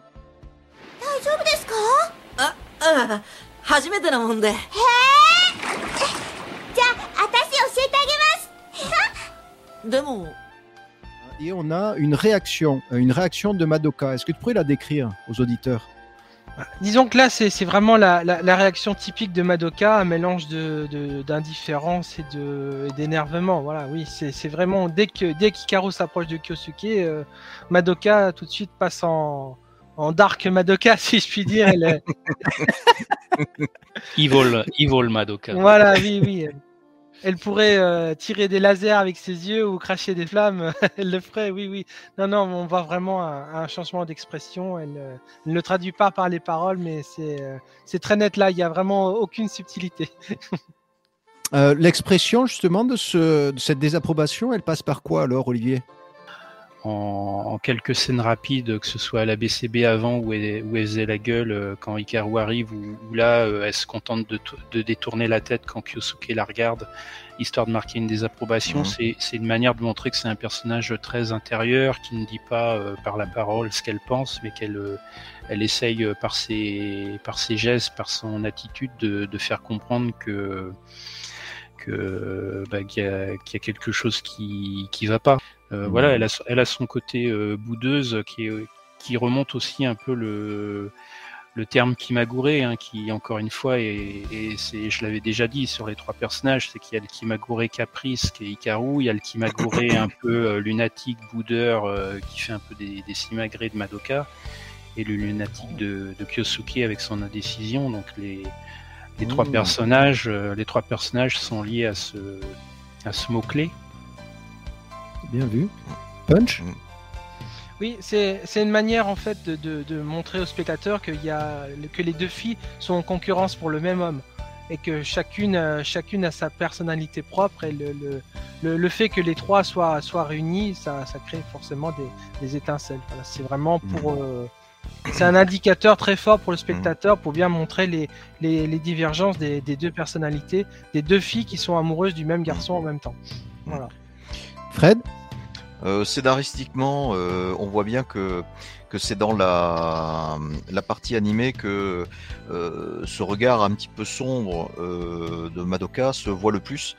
Euh, dans le manga, euh, c'est beaucoup plus rapidement fait. Enfin, ça, ça passe beaucoup plus rapidement. On le, on, on le devine, mais euh, c'est très rapidement fait. Là, on insiste par, euh, par deux scènes où on voit effectivement Madoka en train de détourner le regard, en train de faire Hum comme ça. Et euh, là, c'est quelque chose de beaucoup plus flagrant. Voilà, donc on a voulu mettre l'accent dans l'animation sur euh, vraiment la pensée de, de Madoka euh, envers euh, cette scène où elle voit sans arrêt Hikaru euh, Mm.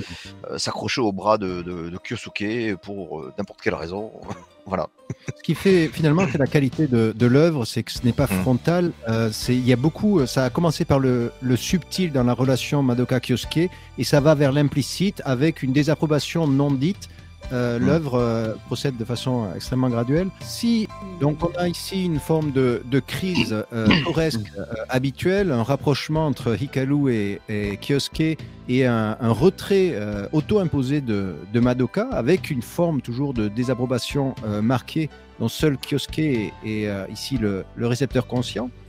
Et la scène suivante nous transporte sur un, un magasin. Alors, je pourrais plutôt parler d'une échoppe de plage sur le bord de la plage où Madoka est en train de faire ses emplettes. Et on a, avec un, visuel aérien, euh, Kyosuke qui la rejoint. Alors, c'est intéressant comme quoi euh, Kyosuke a quitté Hikaru, euh, le rapprochement ne l'intéressait pas, et euh, rejoint Madoka en bord de mer. Vous allez me dire ce que vous en pensez, c'est assez surprenant. Ils sont en train de discuter en- ensemble. Madoka est en train de faire l'achat d'un pendentif. Et je, je trouve étonnamment euh, insistant Kyosuke qui propose d'acheter le même pendentif pour, je cite, avoir le même pendentif que toi. Euh, Onaji Mono, ce que tu avais toi-même traduit, euh, euh, Olivier, comme le même pendentif que, toi.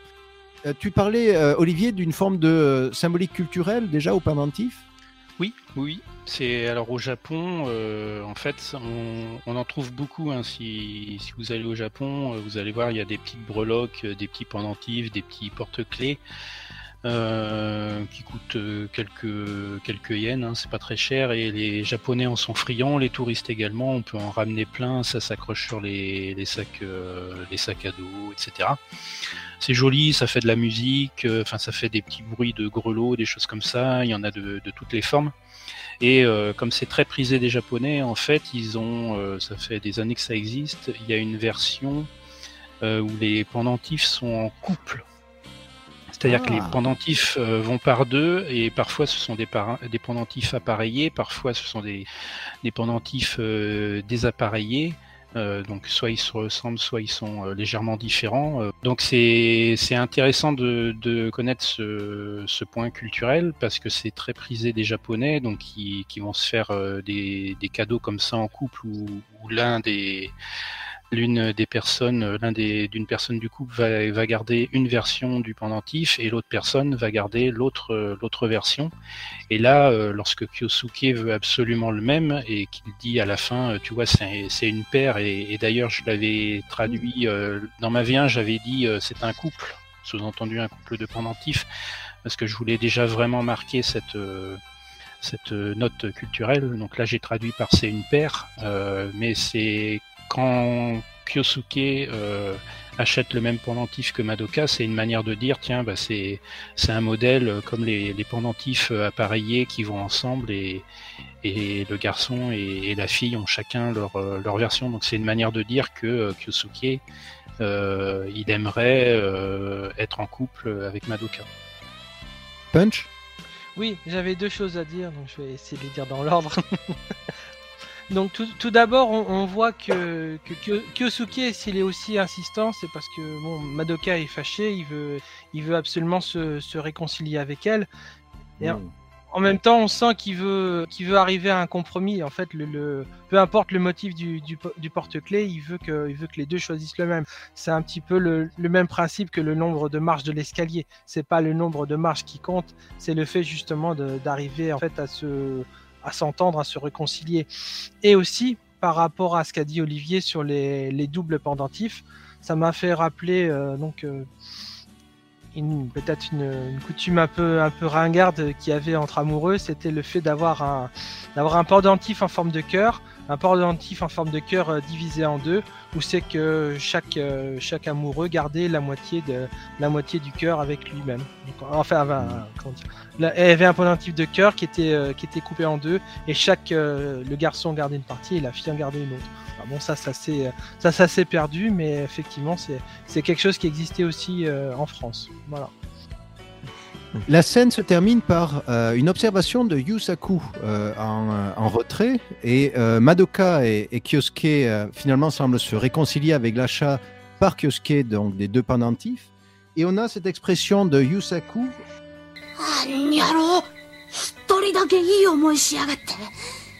Olivier, tu as traduit par hypocrite. Hmm, hmm. Est-ce que Oui. tu confirmes donc le- les, les termes employés c'est euh, du point de vue de Yusaku puisqu'il parle ici il a, ce que je n'arrivais pas à comprendre c'est qu'il quitte euh, Hikaru finalement pour venir observer Madoka et Kyosuke sur cette échoppe pour finalement avoir un, un jugement euh, Alors- assez dur. Moi, je pense pas que le. En fait, je pense pas que tout à l'heure tu dis que Yosuke euh, finalement quitte l'enseignement de Hikaru pour aller voir Madoka. Moi, je pense que la scène, elle se déroule, euh, on va dire peut-être euh, une heure plus tard. En fait, c'est juste, euh, il y a une, ellipse entre les deux scènes. Parce que euh, on sait à la fin que Hikaru euh, dit qu'elle continuera de- d'enseigner là où ils se sont arrêtés hier. Donc ça marque quand même que la veille, le, la séparation s'est faite euh, de manière normale. Donc je pense qu'il faut voir cette scène des pendentifs comme se déroulant un peu plus tard, c'est-à-dire que Hikaru elle est peut-être partie faire autre chose après la planche à voile, euh, Kyosuke lui a, a terminé son cours. Et euh, il, il retrouve Madoka qui, euh, comme elle avait boudé, elle elle était partie faire autre chose, donc il la retrouve, mais je pense que c'est un peu plus tard dans, dans la journée. Euh, mais après, oui, le- l'hypocrisie, c'est parce que euh, bah, pour Yusaku, euh, il, a- il voit bien que Kyosuke, il joue un peu un double, un double jeu. À chaque fois, Mm. il est à la fois, il est, il est avec Hikaru, il, il profite quand même de d'elle et d'un autre côté, comme il est amoureux de Madoka, ben voilà, il finit par se retrouver aussi avec Madoka et, et Yusaku qui voit ça automatiquement considère que c'est de l'hypocrisie. Enfin, pour moi, il considère que c'est de l'hypocrisie parce que euh, Kyosuke ne, ne dit pas clairement les choses et, Hmm.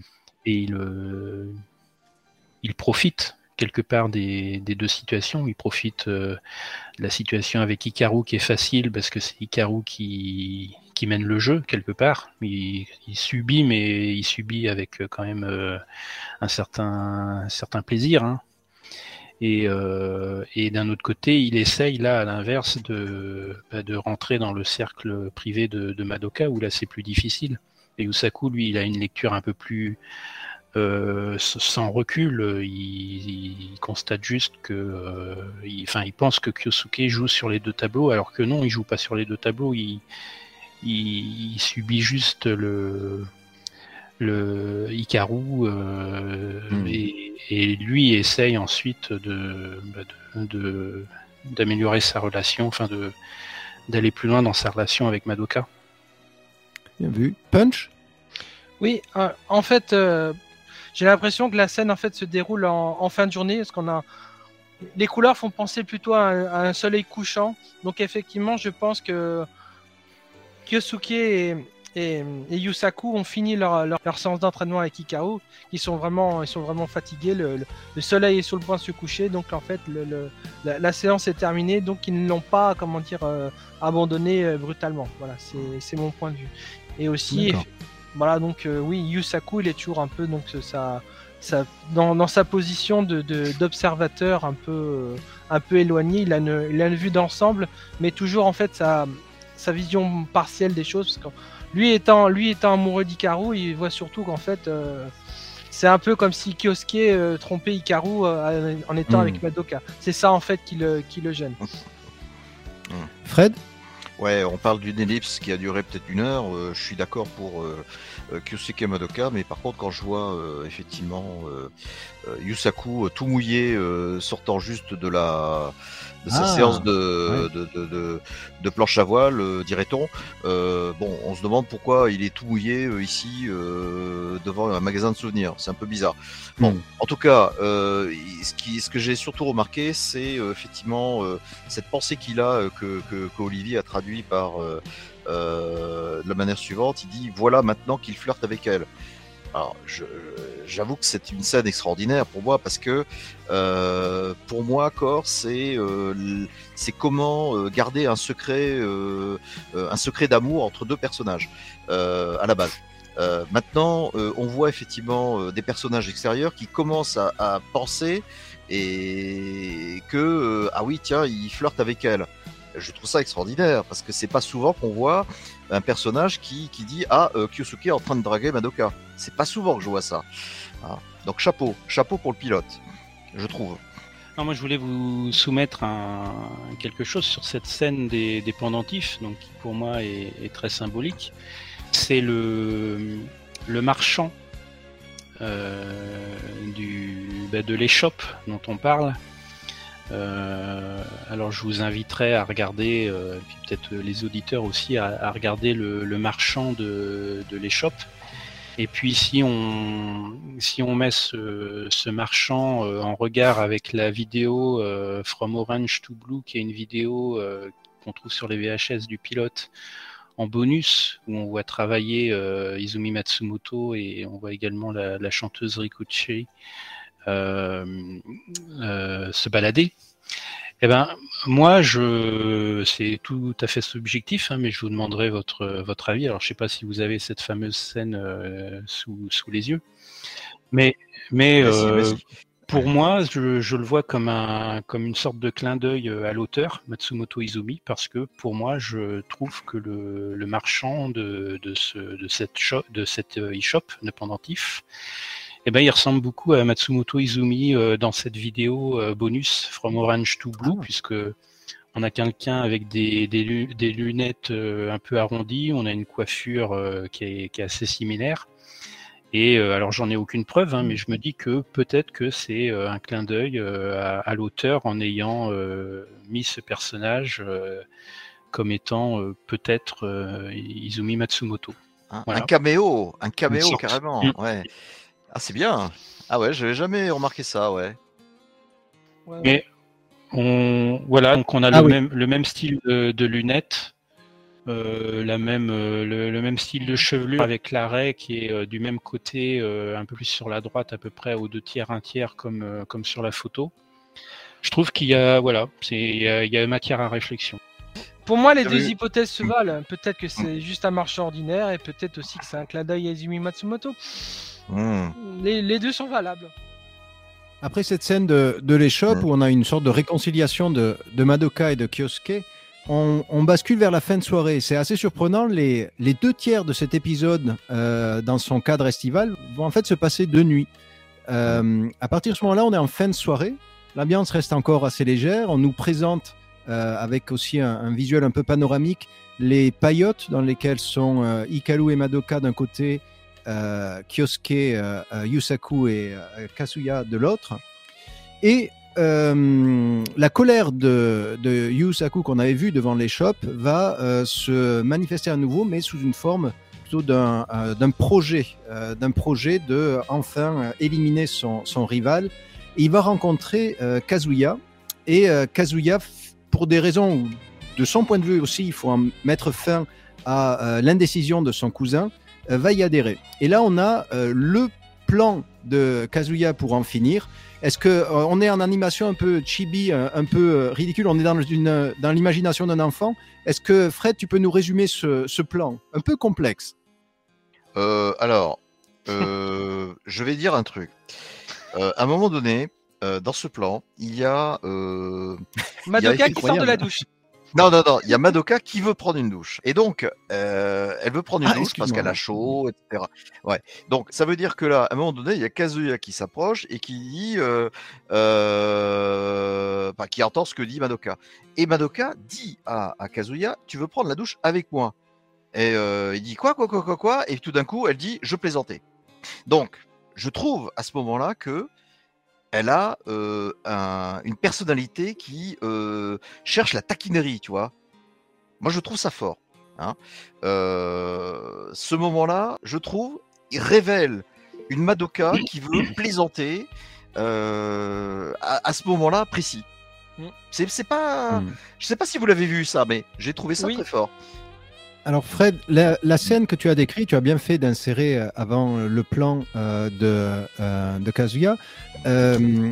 Pour moi, l'intérêt, c'est qu'on obtient une information qui va être essentielle dans ce plan, c'est que Madoka va aller dans cette paillote prendre une douche.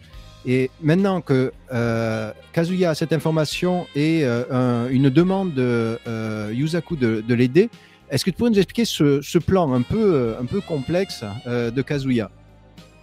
Alors, euh, bah, le but c'est de euh, semer la panique euh, entre les euh, entre les couples, le couple apparemment formé qui est celui de Kyosuke et Hikaru. Donc le but c'est de, jouer sur l'apparence identique des paillotes pour semer la confusion et euh, de, de faire de créer un flagrant délit euh, d'adultère entre guillemets euh, entre Kyosuke et, euh, et Madoka. Donc euh, l'idée, bah, c'est de, de faire en sorte que euh, Kyosuke soit pris sous un aspect euh, un petit peu pervers, euh, que euh, Hikaru euh, s'aperçoive que euh, bah, Kyosuke c'est une déception totale et que finalement euh, Yusaku qui arrive à la rescousse puisse arriver à euh, à, euh, à gagner le cœur de Hikaru. Voilà, c'est ça le, le but du jeu. Et euh, donc il y a un plan un, un petit peu très euh, très sophistiqué, je trouve, euh, pour pouvoir y parvenir. Voilà. Alors, est-ce que je suis le seul à, encore une fois, trouver qu'il y a un Mhm. décrochage dans la personnalité de, de Yusaku ici, et avec ce qu'on on sait de lui, euh, qui est une forme Mhm. de, de droiture? Son plan semble plutôt euh, malicieux, voire euh, mal intentionné, alors que c'est un personnage qui est plutôt direct en général. Est-ce que je suis le seul à ressentir ce- cet écart de personnalité entre le, le pilote et, et le manga? Euh, non, euh, je, je trouve en effet que Yusaku euh, euh, mène ici, euh, je dirais, la, euh, le rythme de croisière euh, dans, ce, dans cette séquence, puisque en fait, euh, il, il détient en fait un petit peu, il, il bat la mesure un petit peu dans ce, dans ce cas précis. C'est pas souvent qu'on qu'on le voit comme ça. Hein. C'est le seul moment où on le voit un petit peu réfléchir à quelque chose. Mais le problème, c'est que ça, ça, ça réfléchit dans le sens de, de la noirceur. Tu vois Hmm, Tout ça par amour.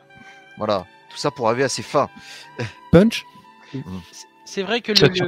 le, le- le scénario de Yusaku, il fait pas, il fait pas très réaliste. On se dit, mais euh, comment, comment un projet comme ça peut-il aboutir Euh, Bon, ça fait penser un peu au, au théâtre de boulevard où c'est que l'amant est caché dans le placard. Enfin, C'est pas- complètement, euh, c'est- oui. euh, C'est pas celui de Yosaku, hein, on peut le rappeler. hein, Celui c'est de le l'enfant. de oui, oui, Kazuya. c'est- oui, oui, parce c'est que- le plan de Kazuya, oui. oui. Parce que justement, euh, Yusaku, euh, il- il- non seulement il n'est pas capable de, de déclarer ses sentiments, mais en plus il est même pas capable de- de- d'élaborer euh, euh, un, un plan quelconque. hein. Il Mhm. vient juste demander de l'aide à Kazuya, donc c'est. Un enfant de, de 5-6 Oui. ans c'est lui quand même qui, euh, qui initie l'idée de base. C'est-à-dire, euh, euh, il y a Kazuya qui dit si tu veux attirer Cousin Kyusuke dans la chambre de Madoka, etc. Il a quand même un plan, Yusaku, je trouve. Un, début, un début de plan. Un début de plan, et c'est lui, le, petit Kazuya, qui, hmm. qui, le donne en détail. Voilà. Hmm. Il explique pourquoi il accepte, dans le sens où il veut presser son, cousin à choisir. Euh, donc euh, on sent il y a une convergence d'intérêts entre, entre les deux. Bah, Il y a l'indécision derrière tout ça. Voilà. Donc là, on, on reprend, on est au, au cœur de, de ce miroir avec euh, les parties du manga par rapport au, au ski, c'est l'échange des, des chambres. Euh, Punch Mm. Oui, il faut, faut pas oublier de, dans, dans, la, dans la séquence du plan, toute la séquence qui est en SD, qui montre bien en fait euh, le, le côté enfantin de la démarche. C'est à la fois le, à la fois, à la fois la façon de penser de Kazuya et la, fois, la façon de penser de, de Yusaku. En fait, même si, même si Yusaku est plus âgé que Kazuya, on se rend compte que les deux, les deux résonnent comme, comme des enfants en fin de compte. C'est Mm. ça là en fait que, que, que veut dire la, la, la scène en SD. C'est c'est la façon dont je, le, dont, je le, dont je la vois. Olivier?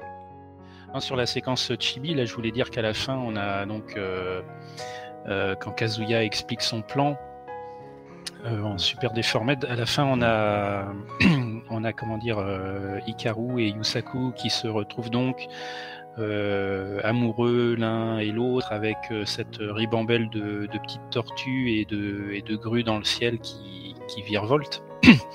Donc je voulais donner un petit peu les. Il y a, quand même des références intéressantes aussi sur cette séquence. Euh, donc ce qui est dit par Kazuya, c'est euh, une expression typiquement japonaise qui est medetashi medetashi, donc euh, répété deux fois. Ça c'est une expression qui signifie. Alors moi je l'ai traduit justement. Ça peut. En fait c'est une sorte de de, de phrases qu'on dit comme pour les contes de fées. Donc c'est pour ça qu'elle est traduite par euh, ils vécurent heureux, ils eurent beaucoup d'enfants, tout est bien qui finit bien, etc. Donc je l'ai traduite comme ça pour relever ce petit aspect conte de fées. Et puis euh, ceci euh, passage, ça veut dire qu'il n'est pas malveillant, il est juste malicieux, il veut le bien de Kyosuke. Oui, oui, oui. C'est, c'est, on, oui, on peut voir comme ça. Et par contre, ce qui est intéressant, c'est que donc on a l'histoire des, des tortues et des grues, et c'est un peu à double, à double sens. En fait, la, la tortue et la grue, ce sont deux animaux qui, au Japon, euh, sont symboles de longévité. Donc, euh, les voir euh, ensemble, c'est assez courant au Japon.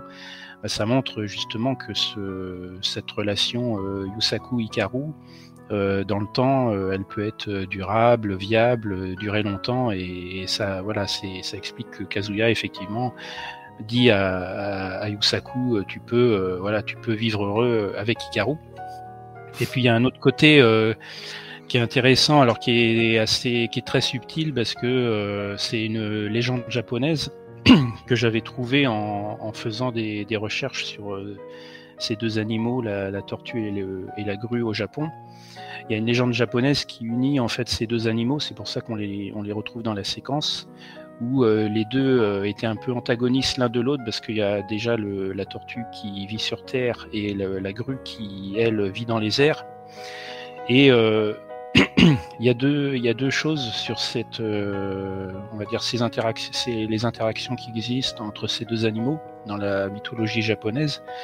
Il y a une interaction euh, positive quelque part qui dit que bah, une fois où euh, la terre était asséchée, on avait la, on avait la grue qui avait euh, transporté euh, la tortue pour euh, l'amener euh, à un endroit euh, euh, préférable. Et inversement, euh, une fois où il y avait eu euh, une montée des eaux, euh, où la grue ne pouvait plus se poser, eh bien c'était la carapace de la tortue qui servait euh, à ce que la grue puisse se poser et se reposer. Donc ça c'est l'aspect positif qui montre que les deux animaux sont, euh, sont euh, liés l'un à l'autre. Donc ça peut être positif pour la relation euh, euh, Hikaru-Yusaku.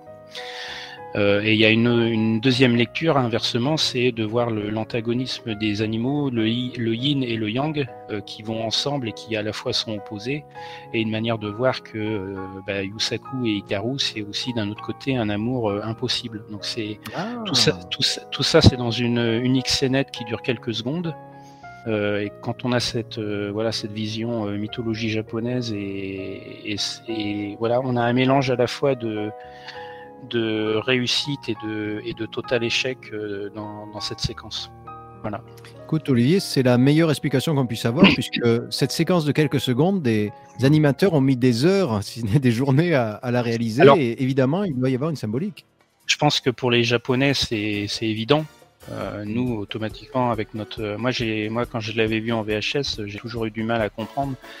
Euh, après, euh, en cherchant, bon, j'ai fini dans un premier temps, euh, il y a déjà une dizaine d'années, par comprendre que, bah, voilà, les, les symboliques de longévité de ces animaux. Mais ensuite, euh, la légende, ben, j'ai réussi à la trouver une fois euh, par hasard, mais bon, on a beau chercher tortue, grue, Japon, on tombe pas forcément euh, sur les bons éléments. Et un jour, je suis tombé dessus et j'ai compris la, la symbolique de cette, euh, de cette relation et euh, cette relation qui est à la fois positive, mais qui a un petit côté euh, quand même antagoniste, qui fait que ben, on n'est pas sûr que ça, ça fonctionne aussi. Donc je trouve que dans la séquence euh, Hikaru Yusaku, c'est c'est marrant de voir, c'est l'amour, mais on n'est pas sûr que ça va marcher. Quoi. Hmm. Alors, par contre, c'est la première fois qu'on a euh, la manifestation du pouvoir. Et désolé, je vais être assez sévère jusqu'à la conclusion de, euh, de ce podcast. Pour moi, c'est euh, ici assez raté. Je ne comprends pas, Punch, tu avais évoqué le- l'expression assez démoniaque que prend Kazuya quand il utilise ses, pouvoirs. Tu, sur le, le, ce choix des yeux rouges très, très menaçants, ça ne semble pas vraiment correspondre avec, euh, avec l'ambiance de, la série. Choix étonnant des, euh, du directeur ou euh, de l'animation. Bah, je sais pas si c'est si un effet qui est raté, mais en tout cas c'est un effet qui est marquant et d'autant plus avec la la remasterisation d'Olivier, on peut dire ça se voit encore plus, mais effectivement oui on a ça donne vraiment un, regard très méchant à Kazuya, c'est quelque chose qui est qui est assez marquant, vraiment un côté oui un, côté diabolique oui.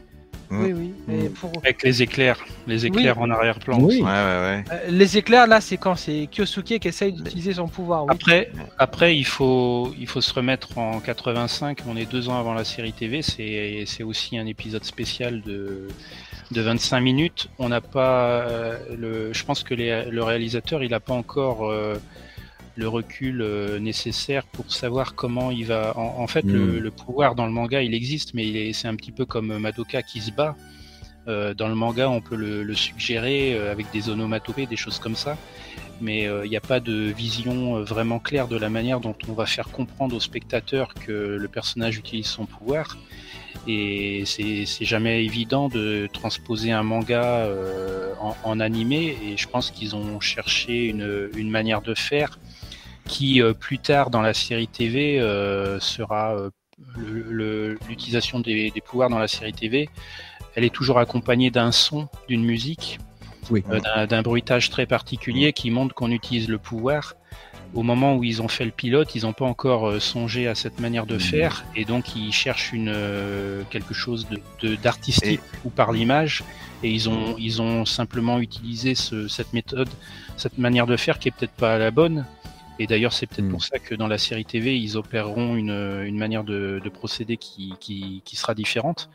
Donc je pense qu'on on peut pas trop non, non plus leur en vouloir de- d'un premier essai de, mani- de matérialiser euh, quelque chose qui finalement n'est pas visible. Ouais. Mais tu ne peux pas imaginer Manami avec ce regard démoniaque en train d'utiliser son pouvoir. Euh, Punch Ça dépend. et Fred Oui, c'est c'est peut-être aussi une manière de, de montrer que donc Kazuya utilise son pouvoir, mais il l'utilise à des fins, euh, Ah. à des fins comment dire malhonnêtes. Voilà, en fait. Peut-être.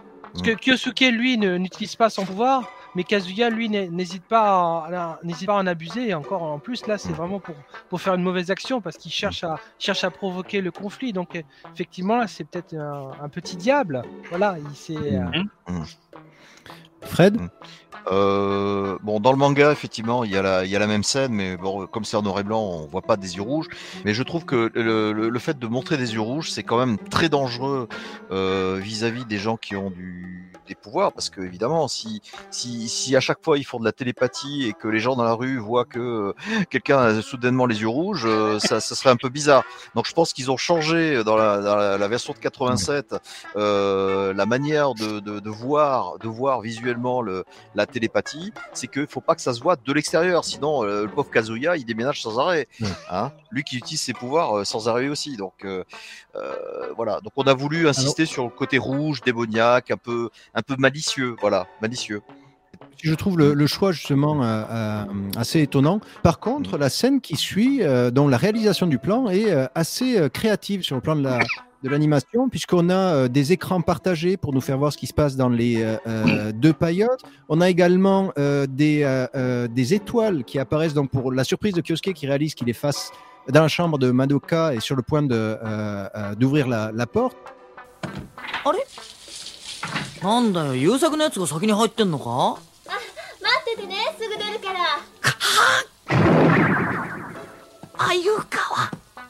Euh, des étoiles qui marquent sa surprise, et une de ces étoiles lui tombe sur la tête dès qu'il entend la voix d'Ikalu. Donc il y a beaucoup de créativité ici. Olivier? Oui, il y a beaucoup de- d'effets, euh, voilà, d'effets, spéciaux, tout simplement, des, des- des- Oui. des effets qu'on retrouve souvent dans les génériques, hein, comme on voit dans l'opening ou l'ending. Euh, euh, les, poissons, les, les bateaux fluo dans le, dans le, générique. Bon, bah là, on a également un effet, et puis on a l'étoile qui rappelle aussi euh, en clin d'œil l'étoile du, titre, hein, Kimagure Orange Road. Et là, l'étoile vient le, vient le frapper sur sa tête pour que voilà, il. Dès qu'il entend la voix des calous à la porte. Mmh, mmh. Et non, ce, que je voulais noter aussi, c'est le, les Madoka et Hikaru quand on les voit euh, dans le dans le plan côte à côte là par le avec euh, une, une séparation en biais, c'est euh, c'est des cellulos qui sont juste magnifiques. Quoi. Le, les, deux personnages là, on on, on a vraiment des, des personnages qui sont déjà très très charismatiques euh, par rapport à ce qu'on verra plus tard dans la dans la série TV. Ce que je trouve pas bien malheureusement dans, dans cette scène, c'est que euh, on voit effectivement euh, Kazuya euh, en train de faire le, un peu le diable avec ses yeux rouges, et euh, deux secondes après, on le voit tout nu, euh, surpris par euh, euh, par les par, euh, par par les filles. Donc euh, je, je trouve ça euh, bizarre. Euh, Il y a comme une ellipse que, un peu ratée à ce niveau-là. Euh, Mhm. C'est un peu le, le point faible pour moi de, cette, de cet épisode.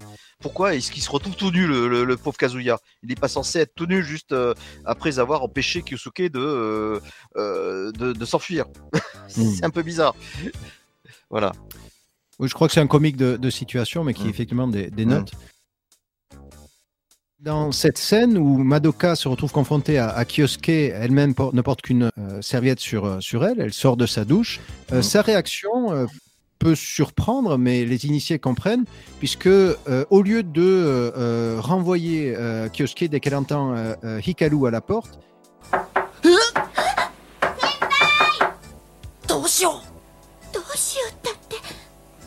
sa réaction va être de devenir le complice de Kyosuke.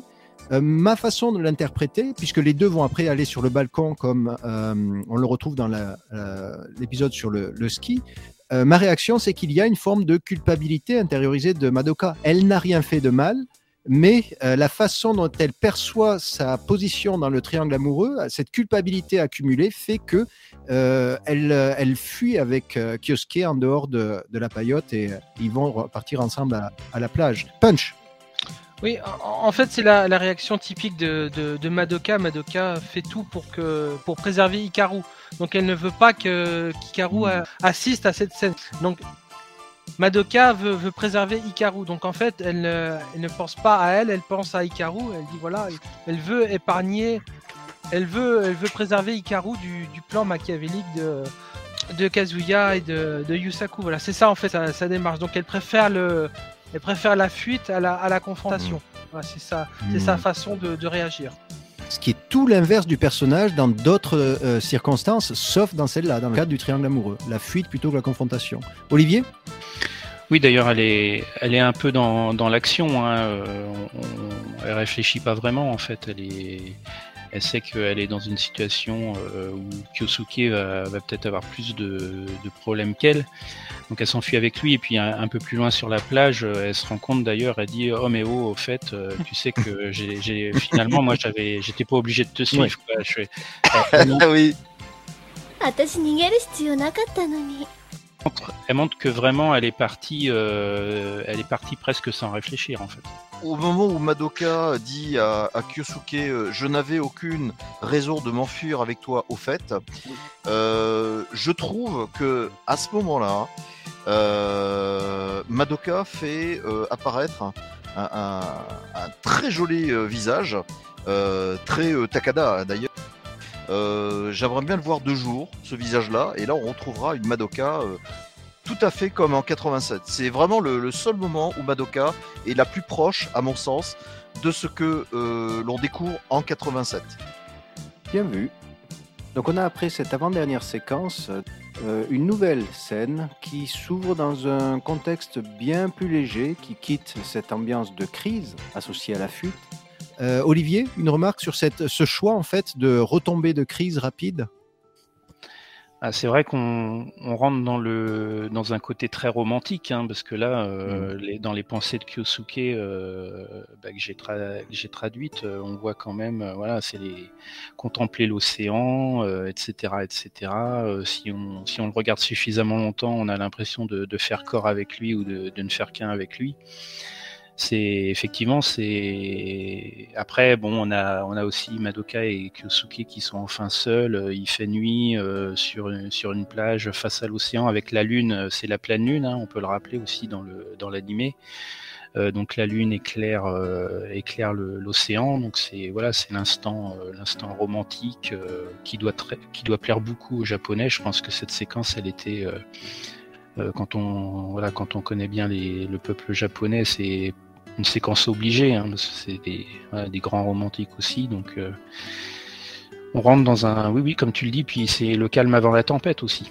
C'est que Absolument. dans, c'est, c'est- ce, ce pilote il est vraiment très bien fait parce que là encore on, on se rend compte qu'on va, on va, ouais alors euh, bon très bien fait. Moi je trouve qu'il est intéressant en tout cas historiquement et il y a beaucoup de séquences qui, qui sont intéressantes on a quand même euh, là un cumul de deux scènes. On a presque la scène la, plus calme et la plus romantique de, de l'animé et qui va se poursuivre immédiatement après avec la scène la plus dramatique de l'animé. Donc on a un choc euh, qui se fait entre les deux séquences euh, qui sont juste l'une derrière l'autre. Je trouve que scénaristiquement c'est c'est fort d'avoir mis ce moment romantique justement. En fait, on a la séquence avec Hikaru où il s'enfuit si ça, si ça avait été, si ça avait continué dans le côté dramatique avec, euh, on va faire de la plongée et on serait resté sur la même ligne. Là, le fait qu'on ait cette, euh, cet instant de répit, ce qui est, ce, qui est- calme qui est renforcé avec ce côté euh, très romantique euh, et tout. Moi, je trouve que scénaristiquement, le, le, le gars qui était au, aux manettes pour euh, Ouais, pour enchaîner ces différentes séquences-là, je trouve que moi, c'est c'est- c'est réussi. Je trouve que c'est réussi. Dans C'est- les montagnes on- russes euh, On émotionnelles. s'ennuie pas. Fred? Non, je, je vais juste rajouter le fait que effectivement la scène la balade sous-marine euh, qui est euh, certainement la, le moment le plus, le plus serein, le plus, le plus romantique, je dirais aussi. Euh, J'aime bien la musique qui accompagne cette, cette balade, Mhm. qui est une musique assez, euh, assez aquatique aussi. euh, Sous-marine, oui. très sous-marine, très aquatique et qui se, qui se marie très bien avec les images. C'est- vraiment Alors- une très belle performance musicale. Je suis pas très fort en, en acoustique, mais j'ai l'impression qu'il y a une sorte de réverbération qui donne cette, euh, cet écho un Ouais. peu euh, euh, Ouais, c'est une sous-marin. une impression de bulles. euh, Les échos, ça Mhm. rappelle plutôt le sonar, les bulles. euh, bon, ils ont fait ce qu'ils ont pu, mais je trouve ça très bien, très bien Vous- réalisé. Vous, vous savez qui est aux commandes musicalement de- des bandes son ou euh, Ah bah euh, là, il y a tout un tout un tas de. D'accord, ce n'est pas. Ah bah il y en a, il y en a, il y en a plusieurs. euh, on en a, pas, on en a dressé la liste. Alors il faut les regarder à travers euh, tout ce qui est euh, tout ce qui est CD, audio, etc. Euh, alors tu as il y a plusieurs compositeurs. Il y a Itsuko, euh, Yamakawa, Ryo, Yume, Enfin, il y a, y a pas, il y a toute, toute une ribambelle de, de compositeurs. Ouais. Je trouve ça. Ils n'ont pas mis tous leurs œufs dans le même panier. Ah ouais, non mais là c'est clair. Il y a du monde, hein. il y a du monde. Ouais, je crois qu'on peut, on peut dire aussi pour, euh, bah, pour les auditeurs que euh, il n'y a a pas encore euh, Sagisu Shiro en fait Ouais. euh, aux, musiques, Mm. Euh, ce qui n'enlève rien à, à la qualité des chansons et, et des BGM, mais euh, voilà, ça, ça parlera à l'auditeur de savoir que celui qui va faire toute la, toute la musique de la série TV euh, n'est pas encore aux manettes pour, euh, pour le- la partie musicale. Que le seul, euh, le seul point commun, c'est euh, Akemi Takada au design. Euh, personnellement, je le verrais de- même à l'inverse. Le, euh, la musique est si réussie dans ce pilote qu'ils doivent sortir après une pointure comme Sagesu derrière pour euh, continuer d'intégrer euh, la dimension musicale à, à l'histoire, puisque c'est du point de vue euh, du pilote, c'est un, un succès. La, la musique est, est très très bonne, les bandes son sont, sont très très bonnes et ça apporte beaucoup. Ce qui est, c'est bien de le, de le dire effectivement parce que autant le, le- enfin comme le pilote a été décrié euh, ces dernières années comme étant voilà quelque chose de, de pas très euh, intéressant au niveau de l'histoire, alors qu'on on voit qu'en fait il y a, y a beaucoup de choses, euh, beaucoup de remarques intéressantes. Euh, du coup, c'est pareil, le, CD du, pilote ou la bande son du pilote, elle a jamais été euh, particulièrement euh, appréciée ou, recherchée ou aimée par les fans qui se sont, concentrés sur la série TV. Alors que le CD du pilote a toute sa place dans une, bonne discographie. Encore une fois, il y a les, chansons qui sont juste sublimes et il y a des, très bons, BGM sur cette, Absolument. Mm. D'où tous les goodies qu'il y a. Oui, il y a, il y, a, il y a un passage important sur lequel je voudrais revenir. Donc, en fait, euh, Madoka et Kyosuke donc, plongent euh, et jusqu'à présent, euh, on va dire, pendant un long moment, il se passe rien. Et tout d'un coup, il y a une sorte de, une sorte de brume mystérieuse qui les poursuit et ça, donne vraiment un effet très, euh, très, très surnaturel, un peu comme s'il y avait un, y avait un monstre, il y avait une créature. Il y a, vraiment une, une, menace très forte qui est, qui est matérialisée. Ça m'a fait un peu penser au côté, euh, au côté un peu surnaturel de la, de la première OAV, vraiment le côté un peu, euh, le côté un peu pourchassé par le surna- surnaturel. Et effectivement, en plus, le- la, la- remasterisation d'Olivier nous permet vraiment de voir cette, euh, euh, espèce de, brume, cette espèce de menace euh, difforme qu'on n'arrive pas à voir.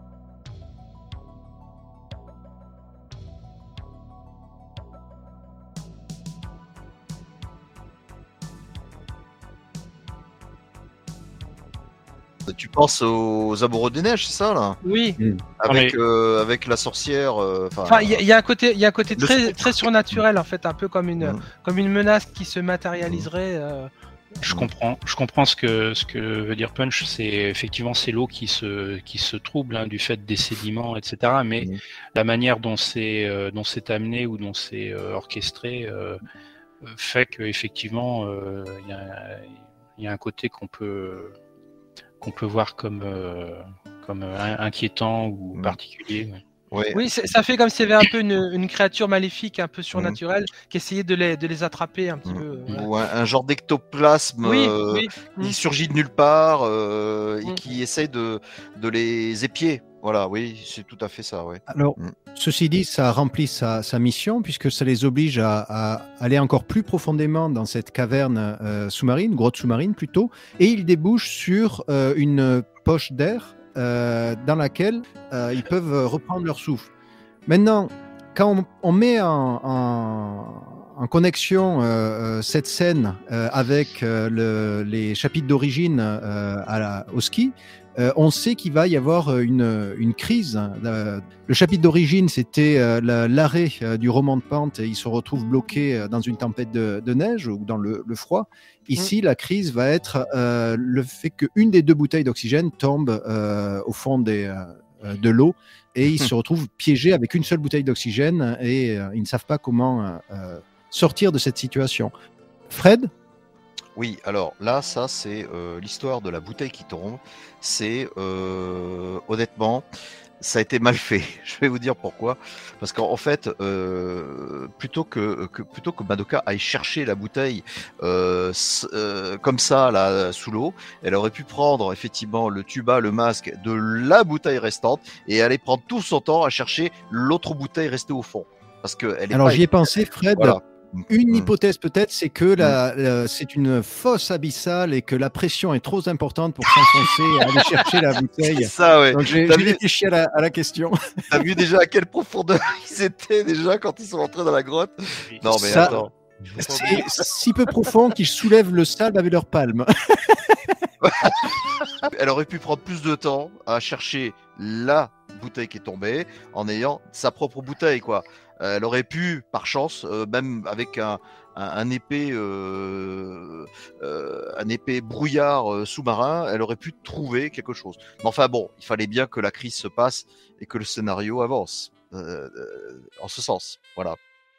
La situation est critique parce qu'en fait les, les- personnages sont en maillot de bain, donc ils commencent à avoir froid et en plus il y a une raréfaction de l'air. Donc en fait il faut vraiment, euh, il faut vraiment agir et vite.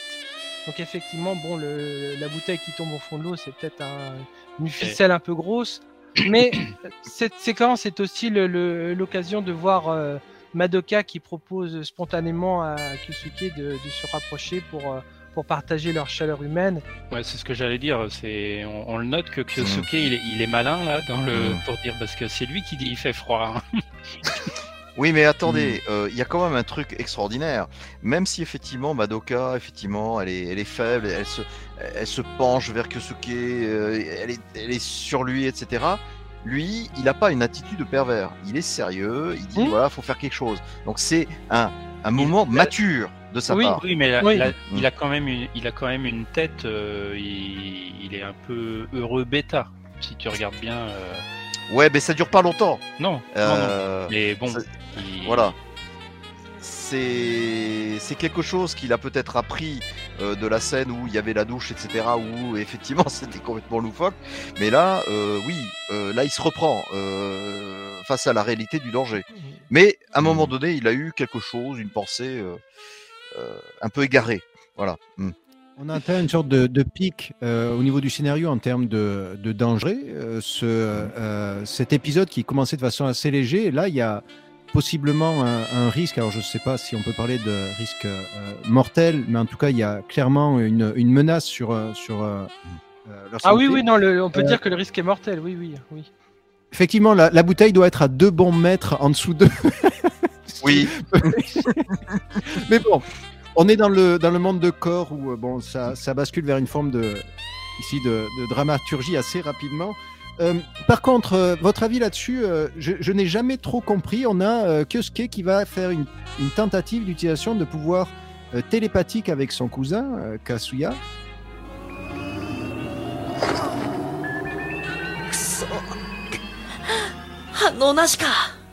Et je, n'ai jamais compris si Kyosuke a des pouvoirs télépathiques ou pas, puisque ce, ça semble pas nécessairement conclusif. Alors, Punch, ton avis là-dessus Oui, je, voulais repasser d'abord euh, sur l'histoire de la bouteille.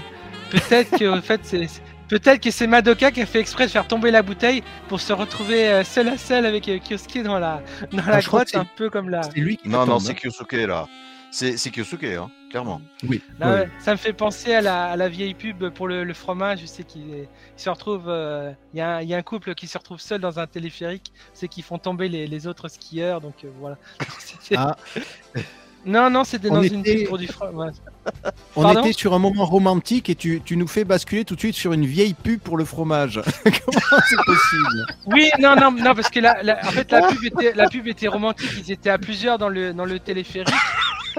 Et en fait, ils, ils éjectent tout le monde et se retrouvent juste tous les deux dans le téléphérique.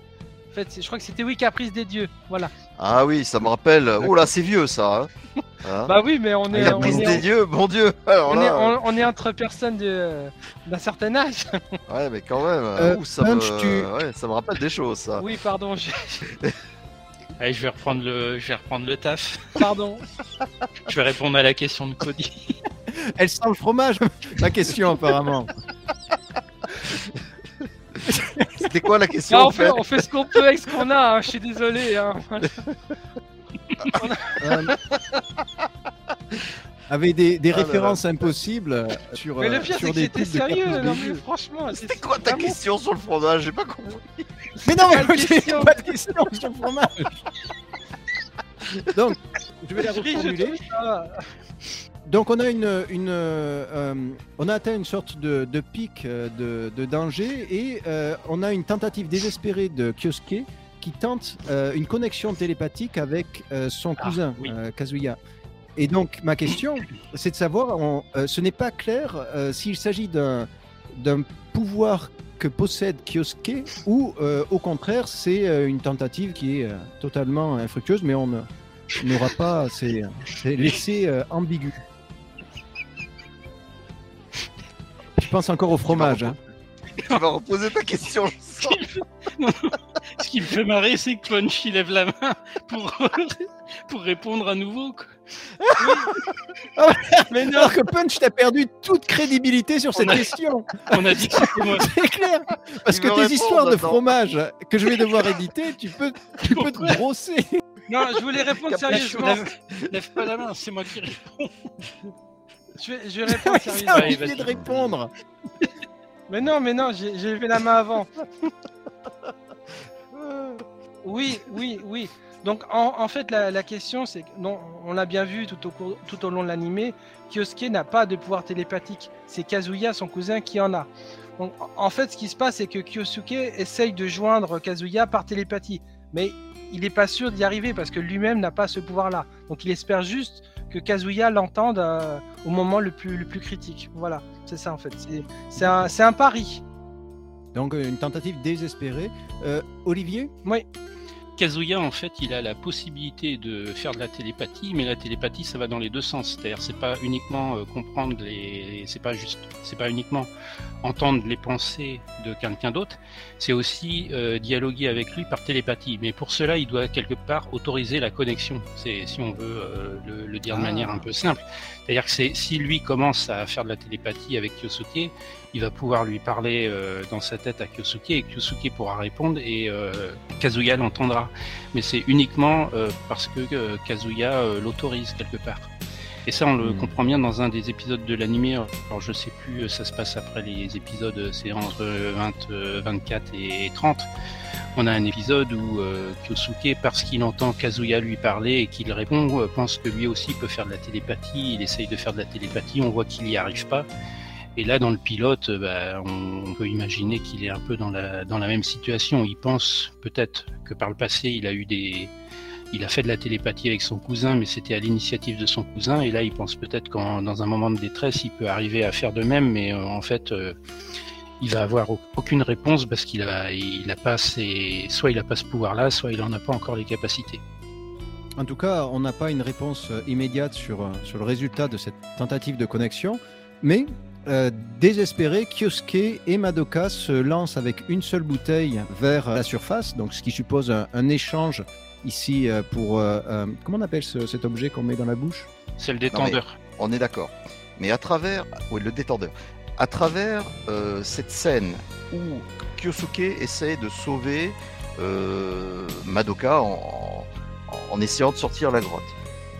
On a ici une, euh, une scène où il y a une multitude de baisers indirects. en s'échangeant sans arrêt le détendeur, c'est des baisers indirects. Sans arrêt, sans arrêt, sans arrêt. Et ça, ça, je trouve ça extraordinaire. À travers cette scène-là. Ce qu'on n'aurait pas pu faire d'ailleurs dans le manga, à travers euh, l'histoire du téléphérique. Du télésiège. Enfin, téléphérique, je crois. Ouais. Et euh, je trouve ça très bien fait. Vraiment. Parfait. Excellent. Olivier? Euh, bah, je voulais rebondir là-dessus parce que c'est le Kansei Tsukisu, je crois, le terme euh, japonais pour dire euh, baiser indirect. Mm. Et euh, à la base, c'est euh, l'échange d'une bouteille. Mm. Bouteille d'eau, bouteille de jus de fruits, ça c'est le vrai baiser indirect japonais. Ah. C'est vrai qu'il est, on va dire, généralisé sur d'autres choses comme une pomme, comme bah, là le, le, le coup du détendeur de, de la bouteille d'oxygène. Mais euh, le, le point d'entrée, c'est euh, l'échange de- d'une même bouteille entre deux, entre deux jeunes euh, japonais. Ah, voilà, c'est des bouteilles d'oxygène là. Oui, on peut le voir comme ça, effectivement. Voilà. Mais en tout cas, c'est bien Euh, vu de, de la part de Sib, effectivement. On peut considérer ça Hmm. comme des baisers indirects, mais des baisers indirects où Madoka n'en a pas la conscience. Du coup, ça pourrait même être presque des baisers volés dans ce cas-là. Punch? Oui, Hmm. c'est- vrai que c'est une scène euh, à la fois romantique, mais il y a un côté, euh, un côté émotionnel très fort parce que tous les deux sont, sont en danger de mort. Donc on, on- on vibre en même temps pour les héros. Bon, on se doute bien qu'ils vont pas mourir, mais il y a, il y a quand même une, une tension, il y a quand même un danger, il y a, il y a- il y a quand même vraiment une menace qui est très forte, qui est très palpable et euh, on va nous laisser le, le doute jusqu'au bout, jusqu'à ce fameux flashback. Mais là, vraiment, le, le- la, la- la scène a atteint un, un paroxysme du, du dramatique. Et je ne suis pas persuadé que tout le monde pense vraiment à cette Mm. série de, de baisers indirects dans le feu de l'action. Je pense que ça, c'est quelque chose qu'on qu'on peut voir avec les, les revisionnages. Mais dans, dans le moment, dans l'instant présent, on pense surtout à nos deux héros euh, et on espère qu'ils qu'ils vont survivre. Voilà. Euh, D'ailleurs, on peut noter qu'effectivement, dans les, comme on, a, on suit les pensées de, de Kyosuke à ce moment-là, euh, on, voit dans les paroles de Kyosuke qu'il est concentré sur euh, il faut absolument que je rejoigne la surface, il faut absolument que je sauve Madoka. euh, il, pense à risquer ses pouvoirs, à dévoiler ses pouvoirs pour se téléporter et sauver la vie de Madoka.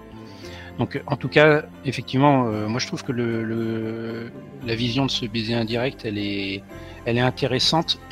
Par contre, elle est peut-être intéressante, euh, bah, comme, comme je disais tout à l'heure, euh, en quatrième mur du, point de vue du spectateur, parce que Madoka n'en a pas conscience parce qu'elle est évanouie, et quelque part Kyosuke n'en a pas non plus conscience visiblement, puisqu'il est, il est obnubilé par euh, la sauver et par rejoindre la surface, donc il, et il le dit pas dans ses pensées, ah ouais, c'est un- c'est une sorte de baiser indirect. Donc je pense que c'est Mm, une manière de... Mais c'est intéressant de le voir en quatrième mur où c'est le spectateur qui se dit, tiens, c'est c'est un baiser indirect. Le spectateur japonais Mm. a pu se a pu se, se voir ce, ce point. C'est intéressant. Alors les deux sont au bout de leur force pour essayer de remonter à la surface en partageant l'oxygène. Et on a cette scène, euh, en plein milieu de, cette- de ce danger euh, euh, culminant, on a cette scène qui est un euh, souvenir. Un souvenir de leur première rencontre euh, au sommet des, euh, escaliers. Euh, Fred, peux-tu nous faire une description pour l'auditeur qui n'a pas encore vu le, pilote sous-titré d'Olivier et remasterisé? Est-ce que tu peux nous faire une description de la scène? Que voit-on dans ce souvenir? Oui, alors justement, comme tu le dis, c'est un souvenir. Outre le fait que je vois un chapeau de paille au rose, ça, on va l'interpréter comme on veut. Mais je trouve personnellement que l'escalier est une, un chef-d'œuvre absolu dans cette, euh, scène. Euh, l'escalier qui est dans l'animé euh, version 87 est tout à fait blanc, immaculé. Il y a pas vraiment de relief. Là, on a un vrai tableau. On a euh, des projections de- d'ombre euh, et de lumière avec des, couleurs différentes sur les marches, etc. La, la- la végétation tout autour. Je trouve que c'est extraordinairement bien réalisé. Là, c'est un chef-d'œuvre de, euh, d'animation picturale. Cette scène de- du grand escalier, elle commence par une vision de- d'un arbre qui ressemble en Ah. tout point à, à l'arbre des souvenirs où euh, Madoka et, et Kyosuke euh, bon, se, se retrouvent. On, on connaît les péripéties, euh, puis je vais pas les raconter pour ceux qui comment, qui comment qui connaîtraient pas la série, qui commenceraient par le pilote. Mais voilà, on, on connaît la, la symbolique de cet arbre. Et ce qui est amusant de constater, c'est que on le voit dans le pilote, alors que bah, logiquement dans le manga et dans la série TV, cet arbre des souvenirs, il a même pas encore été évoqué. Et pourtant, ce, cette image est quasiment euh, la même que celle de la série TV. Alors, est-ce que en voyant euh, le pilote euh, Izumi Matsumoto euh, a, a trouvé cette, cette séquence intéressante et s'est dit tiens, je pourrais faire une, une scène comme ça aussi C'est, je trouve ça assez troublant. Donc euh, voilà, chacun se fera sa, sa propre opinion, mais je trouve que commencer par cette, euh, cet arbre qui ressemble à l'arbre des souvenirs, euh, qui met un peu juxtaposé les deux scènes, parce que on sait que dans le manga et dans l'animé, ils se finissent différemment. Le manga, il se termine sur le grand escalier comme il a commencé, alors que dans l'animé, on a un peu le, le- l'alpha et l'oméga qui sont plutôt tournés. Alors même si ça commence par l'escalier, il y a cette, il y a cette scène de, de l'arbre des souvenirs. Et là, je, moi, je suis étonné de le voir dans le pilote, euh, alors que ni dans le manga ni dans la série TV, euh, on a encore abordé euh, cette, cette thématique. Donc, je trouve ça troublant. Est-ce que ça, est-ce que ça a ensuite permis à Matsumoto de, de- d'en faire quelque chose, ou est-ce que c'est juste une coïncidence? Mais en tout cas, je trouve ça magique. Punch, tu avais une remarque? Oui, donc euh, ce qui est très important, c'est que donc là on, on a Kyosuke et Madoka qui, qui sont en train de- d'essayer de, remonter. Ils, donc ils sont sur le point de mourir. Et comme on dit traditionnellement en fait dans voilà dans le La pensée populaire oui dans la pensée pop- merci Cody dans la pensée populaire c'est c'est au moment de sa mort qu'on voit sa sa vie défiler devant ses yeux et surtout je pense les ses meilleurs moments. Et donc pour Kyosuke le, le, le meilleur moment de sa jeune vie c'est justement la rencontre de Madoka au sommet de cet escalier. C'est pour ça, à ce moment précis, qu'on revoit cette scène, parce que c'est vraiment euh, le moment le plus important de sa vie. Voilà, c'est ça que je Ah, je reviendrai euh, là-dessus avec toi, puisque je suis en, en désaccord respectueusement avec toi sur l'interprétation de cette scène. Mais je- j'exprimerai mon désaccord après. J'ai besoin d'une autre scène pour appuyer ça. Vas-y, vas-y. Donc, le, souvenir prend fin et on a euh, qui semble se réveiller euh, dans une barque euh, au bord de la plage avec euh, Kazuya. Il semble alors, dans le manga, Kazuya a eu un, problème de fuite dans son lit, et ce qui l'aurait réveillé et l'aurait Oui. euh, conduit à se poser la question où est son, son cousin et l'avoir cherché. Euh, ici, je n'ai pas d'explication sur sa présence sur la plage. Il semble les avoir mis sur une barque. Je n'arrive pas trop à expliquer les ficelles scénaristiques qui conduisent son cousin à les retrouver. Euh, Punch, est-ce que tu as une idée sur la question? Oui, je, je pense que la, la tentative de télépathique de Kyosuke a marché. Voilà, oui, je pense qu'il a Ça réussi à joindre Kazuya. Oui, je pense, oui. Olivier, tu sembles en désaccord? Bah, en tout cas, c'est en désaccord avec les capacités du personnage. Absolument. Euh, donc euh, ah, après, euh, le problème c'est que c'est une ellipse, donc comme toutes les ellipses, elle est soumise à. à- L'avantage c'est que chacun a le droit à avoir son interprétation et toutes les interprétations sont entendables. hein. Moi, je comprends celle de Punch. Moi, je je suis pas d'accord parce que par rapport aux capacités connues du personnage, on sait qu'il n'y a que Kazuya qui est capable d'initier une, une télépathie. Euh, ce que je sais, c'est que dans l'animé, euh, l'épisode 46, euh, ça reprend exactement le manga, c'est-à-dire que c'est le c'est le Kazuya qui a bah, qui a fait pipi au lit et du coup, comme il s'est réveillé, ne voyant pas Kyosuke, il est parti parti à leur recherche. Moi, je pense que de toute façon, moi- mon interprétation, c'est que il n'y a pas de, de toute façon, il a, a pas d'aide en soi de, de Kazuya sur une téléportation ou sur un sauvetage. Je pense que euh, Kyosuke, pardon, il arrive euh, au bout de son sauvetage, euh, c'est-à-dire qu'il a réussi à sortir, enfin à ramener Madoka à la surface.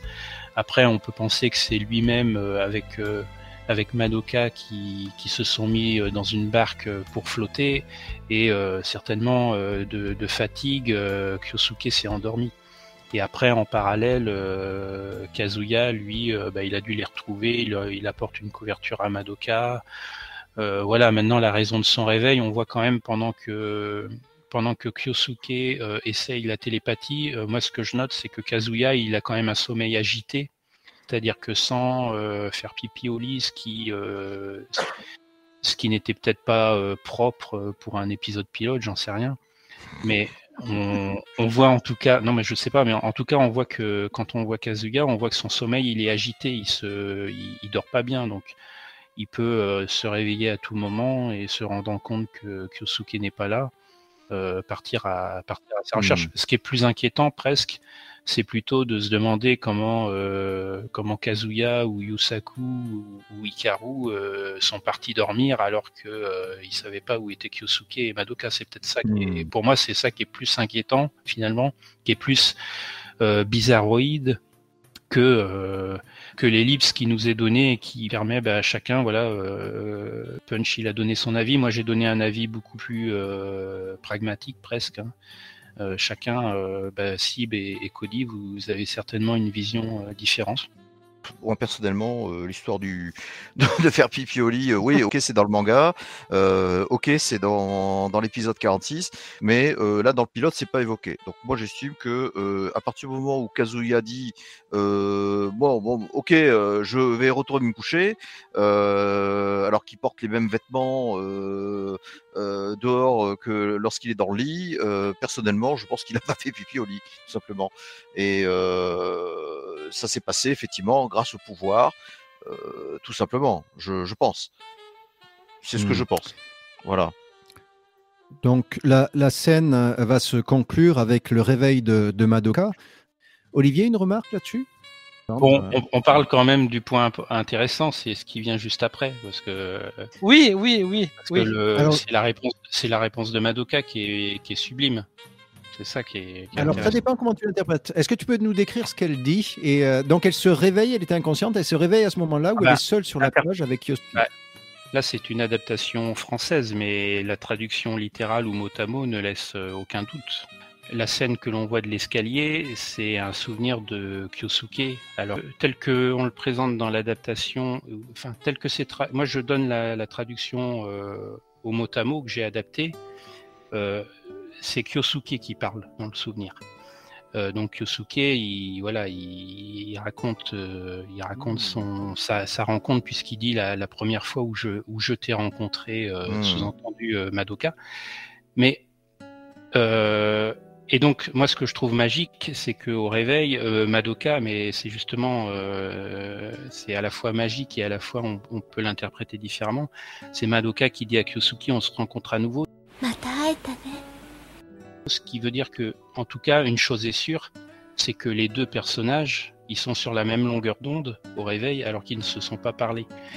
Donc, mais quelque part, ils viennent de vivre quelque chose de de, ils viennent de vivre quand même un danger. Ils se retrouvent, ils se revoient pour la première fois, et, Madoka dit euh, ainsi, on se rencontre à nouveau, alors que voilà, pour moi c'est magique parce que à la fois on peut penser que c'est Kyosuke qui a fait le rêve et Madoka semble euh, lui répondre comme si elle était elle aussi dans le rêve. D'un autre côté, on peut penser que c'est Madoka qui fait le rêve et d'un troisième côté, euh, on peut imaginer que les deux ont fait le même rêve en simultané et que euh, se, ils se rencontrent à nouveau. Voilà, enfin on peut l'interpréter. euh, Peut-être que Olivier, tu nous réconcilies, puisque je n'avais pas euh, en fait relevé le, le détail que Kyosuke est le narrateur euh, du rêve, ce qui en ferait son rêve, mais la façon dont j'interprète ces paroles de Madoka, on se rencontre à nouveau, ça semble dans mon esprit indiquer que euh, comme si elle avait fait le même rêve et euh, au-delà de ce rêve, elle le rencontre à nouveau sur la plage, qui fait que c'est encore mieux. C'est pas le rêve de seulement de Madoka, c'est euh, ils ont fait sans doute dans un moment de danger, ils ont Et- pensé à la même chose, ils se sont accrochés au même souvenir, celui de leur première rencontre. Littéralement, oui, li- littéralement, c'est ça en tout cas, c'est la narration de Kyosuke et c'est euh, Madoka qui répond. Donc on peut penser que les deux ont communié dans leur euh, dans leur endormissement, de Kyosuke de fatigue et, Madoka évanoui. On peut penser que les deux ont communié à leur même première rencontre parce que quelque part c'est pour pour les deux c'est quelque chose de c'est un souvenir euh, comme Punch disait tout à l'heure, euh, avant la mort, on pense au meilleur moment. Eh ben, quelque part, les deux ont vécu ce moment comme étant leur meilleur moment. Donc, on peut penser qu'effectivement, les deux y ont pensé.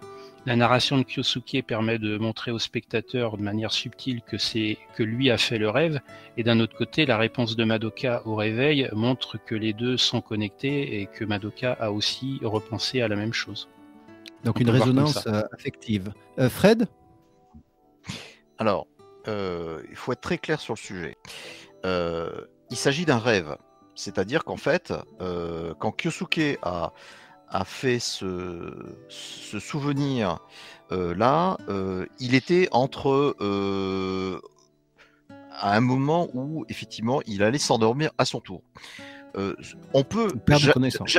de connaissance. En tout cas, dans ce moment-là, je pense que effectivement ils ont fait le même rêve, ou plutôt que Madoka a a vu le rêve plutôt de, de, de, de Kyosuke grâce au, au- au chant télépathique que, euh, que Kazuya a dû diffuser entre les deux.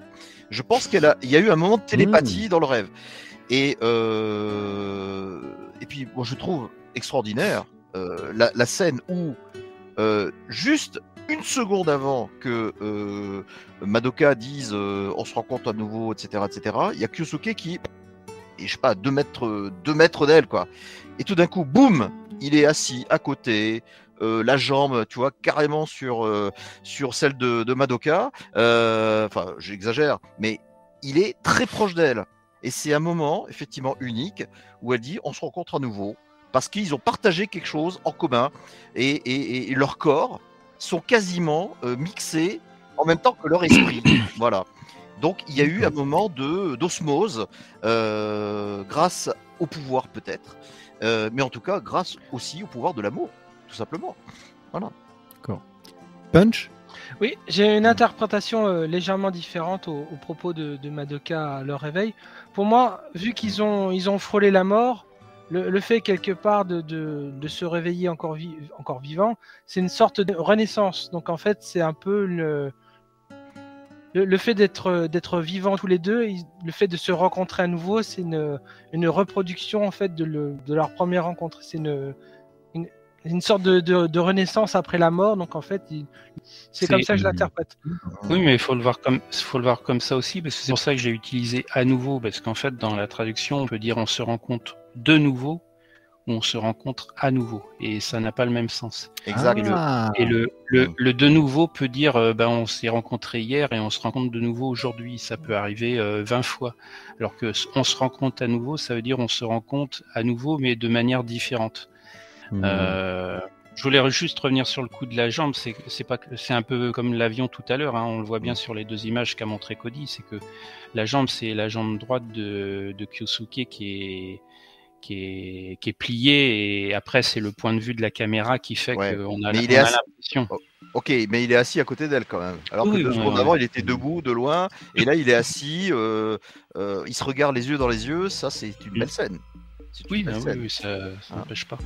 Voilà. Punch Oui, moi, moi je, je- sais que on, a découvert la série et le, le pilote après, et que les Japonais, eux, ont d'abord vu le pilote et la, et la série ensuite. Mais moi, quand je vois cette, euh, cette scène dans le pilote, je peux pas m'empêcher de voir son, sa contrepartie dans l'épisode 46.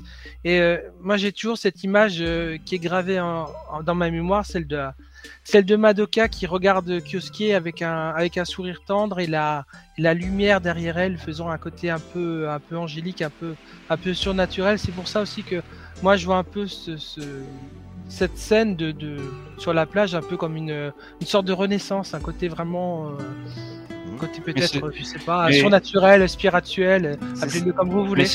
Mais c'est ça, hein, c'est euh, Mado- Madoka le dit bien, on se rencontre à nouveau, c'est on, on une deuxième rencontre. C'est presque c'est on pourrait dire que c'est une une rencontre, ça pourrait être une deuxième rencontre après la mort par exemple, Oui, s'ils oui. s'ils avaient échoué de de leur de leur sauvetage. Ce qui est bien avec Corps, c'est qu'on peut l'interpréter de Mm. multitude de manières, et ce sera toujours aussi beau. Donc on arrive à une euh, euh, après cette scène qui est laissée en, en suspens euh, sur la plage, ce, ce moment de, de complicité entre les deux personnages, on va avoir une conclusion habituelle où on rassemble tout le monde sur la terrasse d'un café en, en bord de, de mer le lendemain et on a une, une discussion euh, où Ikalu se, se plaint. Elle comptait rencontrer Kyosuke dans, dans cette fameuse chambre et c'est de ça dont elle se plaint, de ne pas avoir pu rencontrer Kyosuke. Non, en fait, elle est, elle était, comment dire, euh, euh, elle dit qu'elle a passé une soirée épouvantable et que euh, elle a.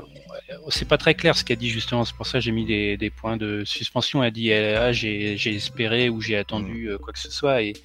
Et du coup, il y a Yusaku qui rebondit en disant, en croyant que, hein, quoi, qu'est-ce que, tu- qu'est-ce que tu Mm. espérais et tout, des, des fois que c'était peut-être moi que t'espérais, quoi. Et, Dans l'épisode 46, il me semble que Hikaru se met à boire euh, beaucoup d'alcool en espérant l'arrivée de Kyosuke et celui-ci Ah. n'arrivant jamais. Et voilà, donc en fait, elle a, elle a plus les souvenirs clairs de, de cette soirée. Là, là, elle mange de la pastèque. Il me semble que l'explication à ça, Olivier, c'est le fait, et pardon je te donne la parole, c'est le fait que euh, dans le plan de Kazuya, euh, normalement, euh, elle devait rencontrer Kyosuke dans une des deux paillotes. Ce qui fait que euh, ses, euh, ses espoirs étaient qu'elle avait un rendez-vous et donc elle était déçue de ne pas avoir rencontré, mais elle ne semble pas fâchée contre Kyosuke, donc ce qui fait qu'il y a une forme d'inconsistance tout de même. euh, C'est assez surprenant. Voilà. Oui, Fred? Comme on parle de la scène où on a Hikaru euh, qui, qui est en train de, de- de- de- de se poser des questions sur la soirée, moi je pense que c'est à ce moment-là que Hikaru est la plus marrante de tout l'épisode en entier. Pourquoi? Parce que, euh, et d'ailleurs euh, c'est marrant Olivier, dont tu l'as, la manière dont tu l'as euh, tu as mis le sous-titre, je trouve ça marrant aussi. Et ça va de pair avec l'humour de Hikaru. À un moment donné, quand il y a, y, a, y, a, y a Yusaku qui dit euh, Ah oui, t'as espéré quoi T'as espéré quoi Et puis il y a Hikaru qui dit Tais-toi Et puis hop, ça, ça, va, ça va tellement vite Mm. que je trouve ça hyper Après, marrant. Moi, j'ai moi-même rigolé et souri euh, en, me- en revoyant ma propre vidéo. Et, et ça, c'est génial parce que c'est quand même moi qui ai fait le sous-titrage. Et il y a des moments où j'ai rigolé alors que quand j'avais la, la V1 ou quand j'avais vu le pilote sous d'autres euh, conditions, je, je, je regardais mais sans forcément rire. Il y a vraiment des, comi- des situations comiques. Et si vous regardez le dernier plan de Yusaku, puisqu'on est sur la dernière séquence, vous avez le plan final de Yusaku, mais il tire une gueule, mais alors c'est incroyable. C'est s'il y a s'il y a un mec vénère sur la place à la fin de ce pilote, c'est vraiment Yusaku qui, qui enfin je voilà, les auditeurs ils iront voir la, la dernière image, le dernier plan. Mm. est juste sublime. C'est Yusaku, euh, c'est absolu, euh, c'est comique. euh. Mm. Ça dure une Minute seconde, 22. même pas, c'est un, c'est même pas une demi seconde, mais c'est le plan, il est fabuleux. Justement, sur cette euh, euh, conclusion de, de l'épisode, j'avais euh, deux remarques. La première, c'est que ça semble reprendre le schéma habituel de corps basé sur euh, une incompréhension d'Ikalu de la situation, ce qui permet en fait au rapprochement entre Kyosuke et Madoka de se poursuivre en, en souterrain. Et on sent un soulagement euh, de Madoka avec un, un sourire et un... Il me semble qu'il y a encore une fois un quatrième mur qui est, qui est rompu puisqu'elle elle regarde le sœur euh, avec ce sourire soulagé. Et ma deuxième remarque, euh, j'ai l'impression qu'il y a un effort créatif avec une succession d'images en couleur sépia, euh, donc proche de, de la photographie. Et je me pose la question, est-ce qu'il n'y a pas ici déjà en germe l'idée de conclure les épisodes par une photographie, par euh, un, un objet qui évoque des souvenirs. Euh, Olivier? Effectivement, c'est bien vu. Moi, je l'ai, je l'ai pas vu parce qu'en fait, euh, en faisant ce sous-titrage, euh, bon, on a le dernier plan sur Madoka qui, sourit et puis ensuite elle passe effectivement au, plan sépia. Moi, je l'ai pas vu euh, cette vision photo. euh, parce que c'est sur ce plan-là où Madoka passe en sépia que ça m'a rappelé pas mal de souvenirs. Ça m'a rappelé la disparition de euh, puisqu'on voit Madoka. Euh, j'ai pas mis un hommage à Hiromitsuru sur la vidéo parce que euh, comme c'était pas elle, euh, la Seiyu de Madoka, euh, je pensais que c'était pas le- l'endroit pour le faire, mais en tout cas j'y ai songé. Et c'est à cet endroit-là que j'ai mis un message. Bah, j'ai dit que tout simplement la, la vidéo, hein, j'ai mis une dédicace qu'elle était dédiée à, à son auteur, euh, à l'auteur du manga Matsumoto Izumi. J'ai rappelé et on peut les rappeler là sur le podcast. Hein, euh, il est né le 13 octobre 58 et est malheureusement Mm. décédé le 6 octobre 2020. Et je dis donc que c'est bah, que que cette vidéo, cette V2 lui est euh, également dédiée, tout comme la première, et qu'elle est également dédiée à ses fans. Donc euh, vous tous euh, ici réunis, et puis tous ceux qui verront, euh, je l'espère, euh, ce pilote euh, sur le net. Mm. Voilà. Et je, Bien, et bien je- fait. Et je laisse euh, sur le coup photo, euh, Sib ou, ou Punch. Euh, non, non, c'est- une- très bonne euh, effectivement manière de, de finir le, ce, pilote par effectivement par du sépia et qu'on a peut-être effectivement transformé en photo. Mais bien que euh, je, signale quand même que l'aspect photographique a été mentionné justement quand on entendait le, le claquement des appareils photo quand Kazuya faisait son plan dans sa tête. Hein. Je sais pas si vous voyez, à un moment donné, quand on passe d'un plan à l'autre, on entend l'appareil photo euh, euh, se, se- se- se déclencher. Et je me demande si effectivement euh, tout cet ensemble-là n'a pas montré à, à l'auteur de, de s'inspirer en fait pour Hmm. l'épisode, euh, enfin pour la série de 87, euh, de mettre un peu plus de photographie euh, dans, dans son narratif. Et là, je trouve que ça, peut, ça pouvait être une très belle photo, la photo de Madoka, Sepia, euh, qui regarde effectivement le spectateur. Mais regarde-t-elle le spectateur? Est-ce qu'elle regarde Kyosuke euh, aussi en même temps? C'est très étrange. C'est vrai que j'avais pas, j'avais pas fait le lien entre le, le sépia et les, les Polaroids de fin d'épisode, parce que en- pour euh, pour dire en fin de compte, oui, j'étais dans, dans l'émotion du, petit texte d'Olivier. J'ai pas, j'ai pas fait le lien, voilà. Moi, je, je suis, je me suis un peu focalisé sur l'émotion plutôt que sur le côté euh, graphique, voilà. Ces, ces dernières images donc en, en sépia, c'est une transition vers un générique de fin. Euh, ce générique de fin, est-ce que tu peux nous rappeler le, le titre et euh, sa chanteuse, Olivier? Alors son titre c'est Kimagure Tenshi. Donc c'est l'ange capricieux, hein, euh, tout simplement. Kimagure capricieux et, et Tenshi l'ange. Et c'est donc euh, Koichi lié. Pour moi, le, le premier générique, c'est vraiment euh, la découverte de ce, nou- de ce nouvel amour, de, de la rencontre. Euh, L'été passe et le, le générique de fin, c'est la conclusion. C'est euh, ben, je suis tombée amoureuse et je te propose de, de continuer, de partager ce sentiment ensemble. voilà Ce que je vous propose, c'est qu'on va laisser les auditeurs euh, écouter euh, ce générique de fin. Donc, euh, Kimagure Tenshi, c'est parti. あいつわかんないだけどちょっとだけ好きバカみたいハートもつれてる 夏をすり抜けた素肌ヒリヒリよ。まだ砂まみれ。まだ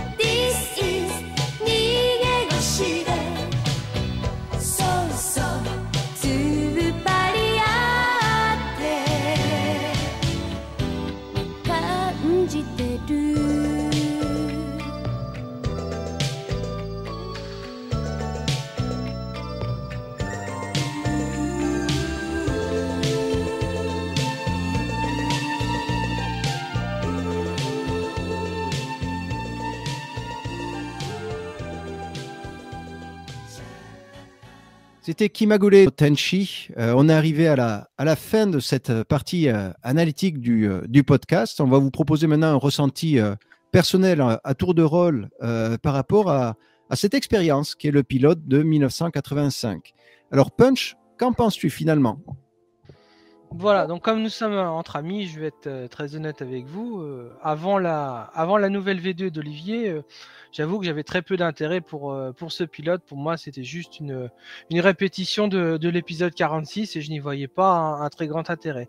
Mais vu le, vu le travail euh, incroyable qu'a fourni Olivier de, restauration, euh, voilà, digne vraiment d'un Blu-ray, on, on apprécie ce- cet épisode euh, spécial à sa juste valeur.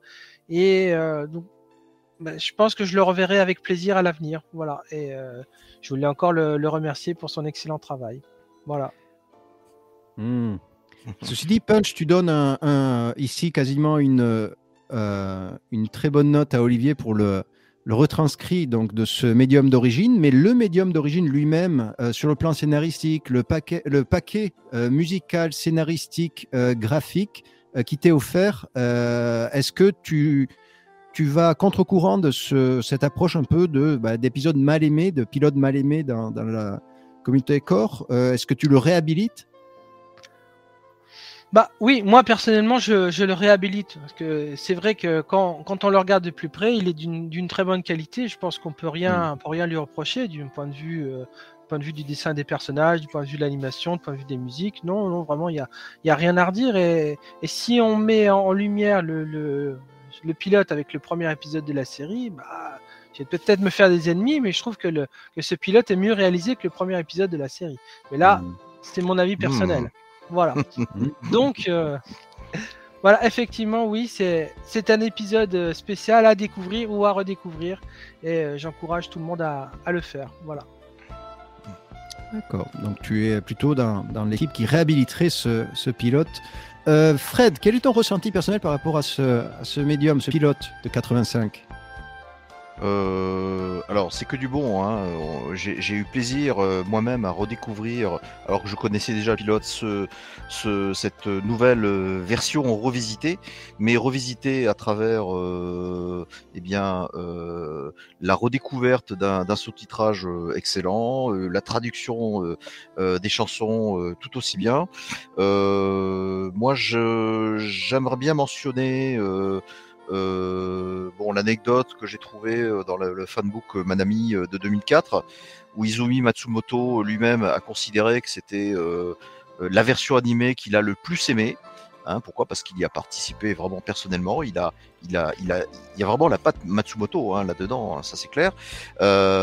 Et effectivement, dans l'anecdote que je vais, vais d'ailleurs retranscrire dans ma réflexion, c'est que il y a cette étrange opposition entre le fait que bah voilà Izumi Matsumoto a apprécié ce, ce pilote comme moi je l'apprécie aussi euh, il a le plus aimé euh, c'est l'anime qu'il a le plus aimé alors que euh, c'était l'épisode d'un réalisateur qui s'appelle euh, Tomomi Mochizuki euh, qui a réalisé Anoini Kaeritai qui est justement l'animation que Izumi Matsumoto a le plus détesté alors c'est c'est une contradiction extraordinaire entre le pilote qu'il a le plus aimé, euh, chose qu'il a le plus aimé, et le film final qu'il a le plus détesté. Je, je ne peux pas imaginer euh, effectivement euh, les impressions qu'a eu Izumi Matsumoto euh, comme ça. Bon, en tout cas, moi j'ai apprécié les deux de toute façon. Euh, en tout cas, j'ai j'ai eu plaisir à redécouvrir ce, ce, ce pilote euh, en version Blu-ray. euh, ça, c'est extraordinaire. Voilà. Merci. Merci Voilà. pour la version Blu-ray. C'est vrai qu'on. Ah, euh, c'est un Blu-ray, ouais. C'est c'est c'est assez spectaculaire euh, ce qu'on peut faire euh, à partir d'un d'un laserdisc. On n'a pas le temps d'en parler, mais en tout cas Mm. le, le support laserdisc, Mm. euh, qui est un support analogique, rappelons-le, sur Mm. du enregistré sur du numérique, ça a son importance. Mm. Ça veut dire qu'aucune image n'est compressée, toutes les images sont, sont parfaites, complètes. Mm. Et ben une fois qu'on capture ça, euh, on peut arriver à, à faire des merveilles. Moi, comme je l'ai dit, le, bah, le pilote, c'est quelque chose que j'ai, qui m'a, qui m'a surpris lorsque je l'ai vu la, première fois en VHS, qui, qui a attiré mon intérêt malgré tout euh, par le fait que n'étant pas traduit, je voulais comprendre ce qui se disait. Donc euh, la première étape, la VOSTA, et puis ensuite moi vouloir faire une VOSTF. Euh, ça a fait que je me suis intéressé euh, au, au fond, pilote, même si euh, graphiquement, euh, d'un d'un premier coup d'œil, on pouvait être surpris. Et puis finalement, quand je l'ai ensuite découvert en laserdisc, euh, bah le, moi j'ai toujours euh, considéré, et puis avec les, les CD audio, on a parlé de la bande son, j'ai toujours considéré que c'était euh, effectivement euh, mal aimé de manière, euh, de manière, euh, comment dire, euh, Injuste. voilà, de manière injuste. Euh, Fred a rappelé effectivement que pour Izumi Matsumoto, euh, c'était son, son œuvre animée préférée. C'est la raison pour laquelle euh, bah, sur la V1 je l'avais déjà euh, dédicacé euh, à, Izumi Matsumoto en, disant que je souhaitais que tous les fans puissent euh, euh, voir et comprendre son œuvre.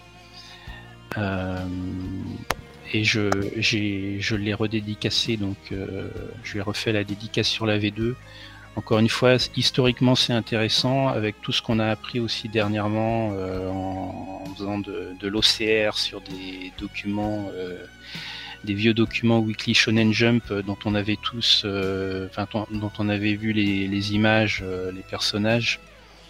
Euh, mais, sans comprendre ce qu'il y avait autour, Euh, je pense que voilà, c'est d'un point de vue historique, cet épisode est intéressant.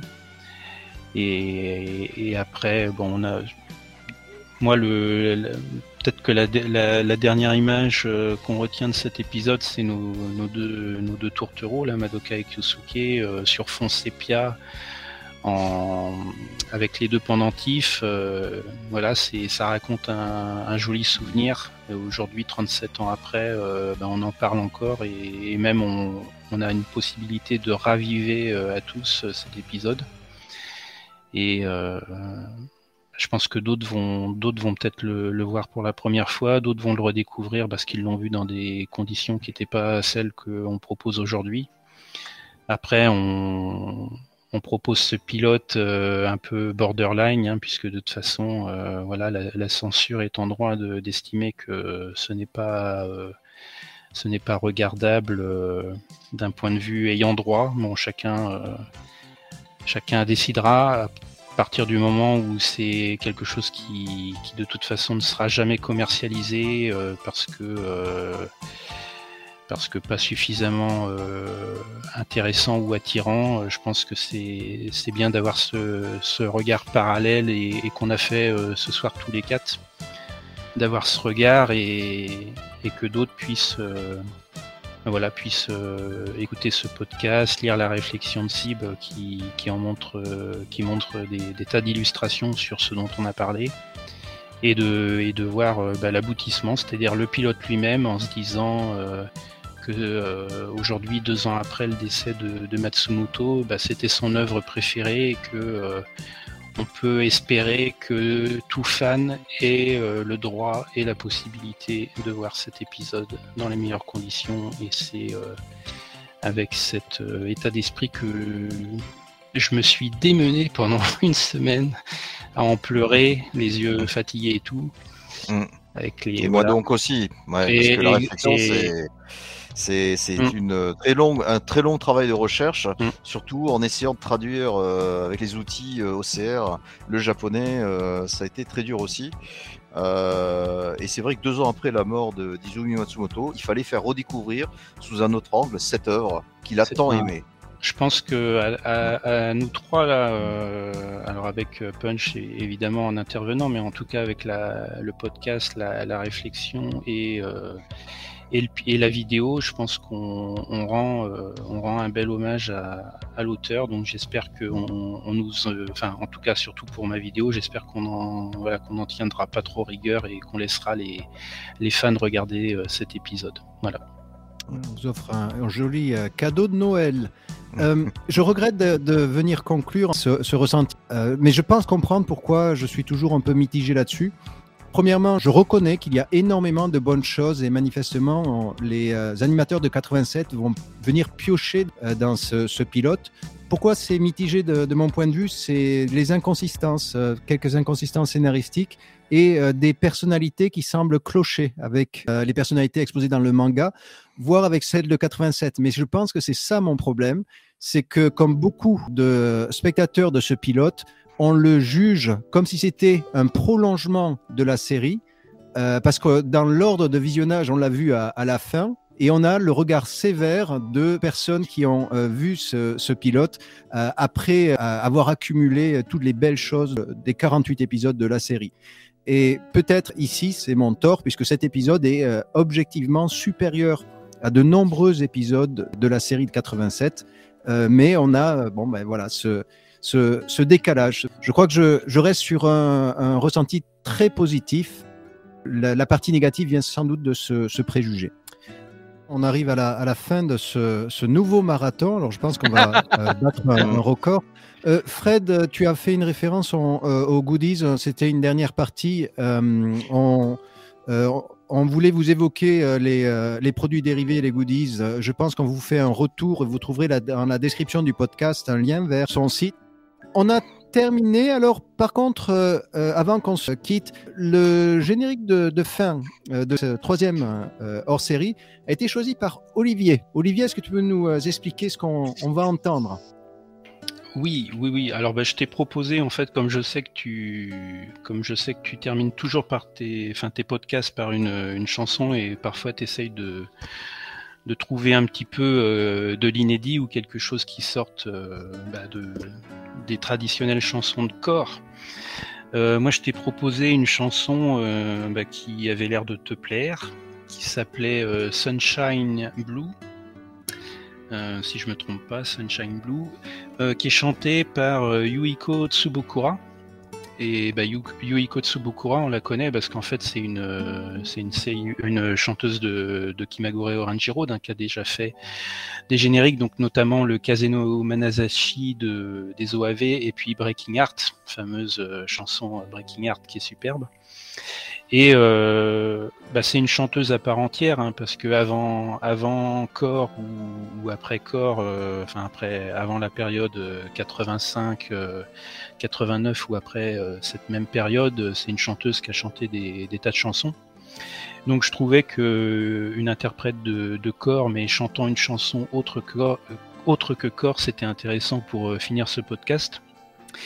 Et euh, Sunshine Blue, bah, c'est une euh, une chanson qui se, alors, je je l'ai pas traduite euh, réellement, mais c'est une chanson qui raconte une histoire d'amour aussi dans un dans un hôtel au bord de la plage. Donc on nous parle de ciel bleu, de coquillages, etc. Et puis euh, il y a quelques lignes, euh, les, les dernières lignes par exemple, c'est euh, les jours de soleil, euh, tout ce dont je me souviens, euh, ce sont ces visages souriants et heureux, euh, le bleu, le soleil, je te regarde fixement euh, comme si je priais, ne me laisse pas seul, ne me laisse pas seul qui se répète. Et j'ai trouvé Hmm. que ça résonnait avec le générique de fin du pilote. Et c'est ce la raison pas- pour laquelle euh, je proposais de terminer ce podcast avec cette euh, très belle chanson d'une artiste de corps. Donc, euh, ce n'est pas canonique, mais ça a clairement un air de famille, ou en tout cas une Exactement. résonance avec, avec l'œuvre. Très bien. Encore une fois, un gros merci à, à tous les trois, Punch, Fred et Olivier, pour euh, ces, euh, ces- toutes ces bonnes informations. Je pense qu'on a bien fait le tour de, de la question, mais il restera toujours encore beaucoup de choses à, à dire. On vous souhaite à tous une bonne soirée. À bientôt. Merci beaucoup. À, À bientôt. bientôt. Au revoir. 季節外れの渚ホテルは静かな夢の後二人どちらともなく懐かしすぎるこの場所を選んだ yeah.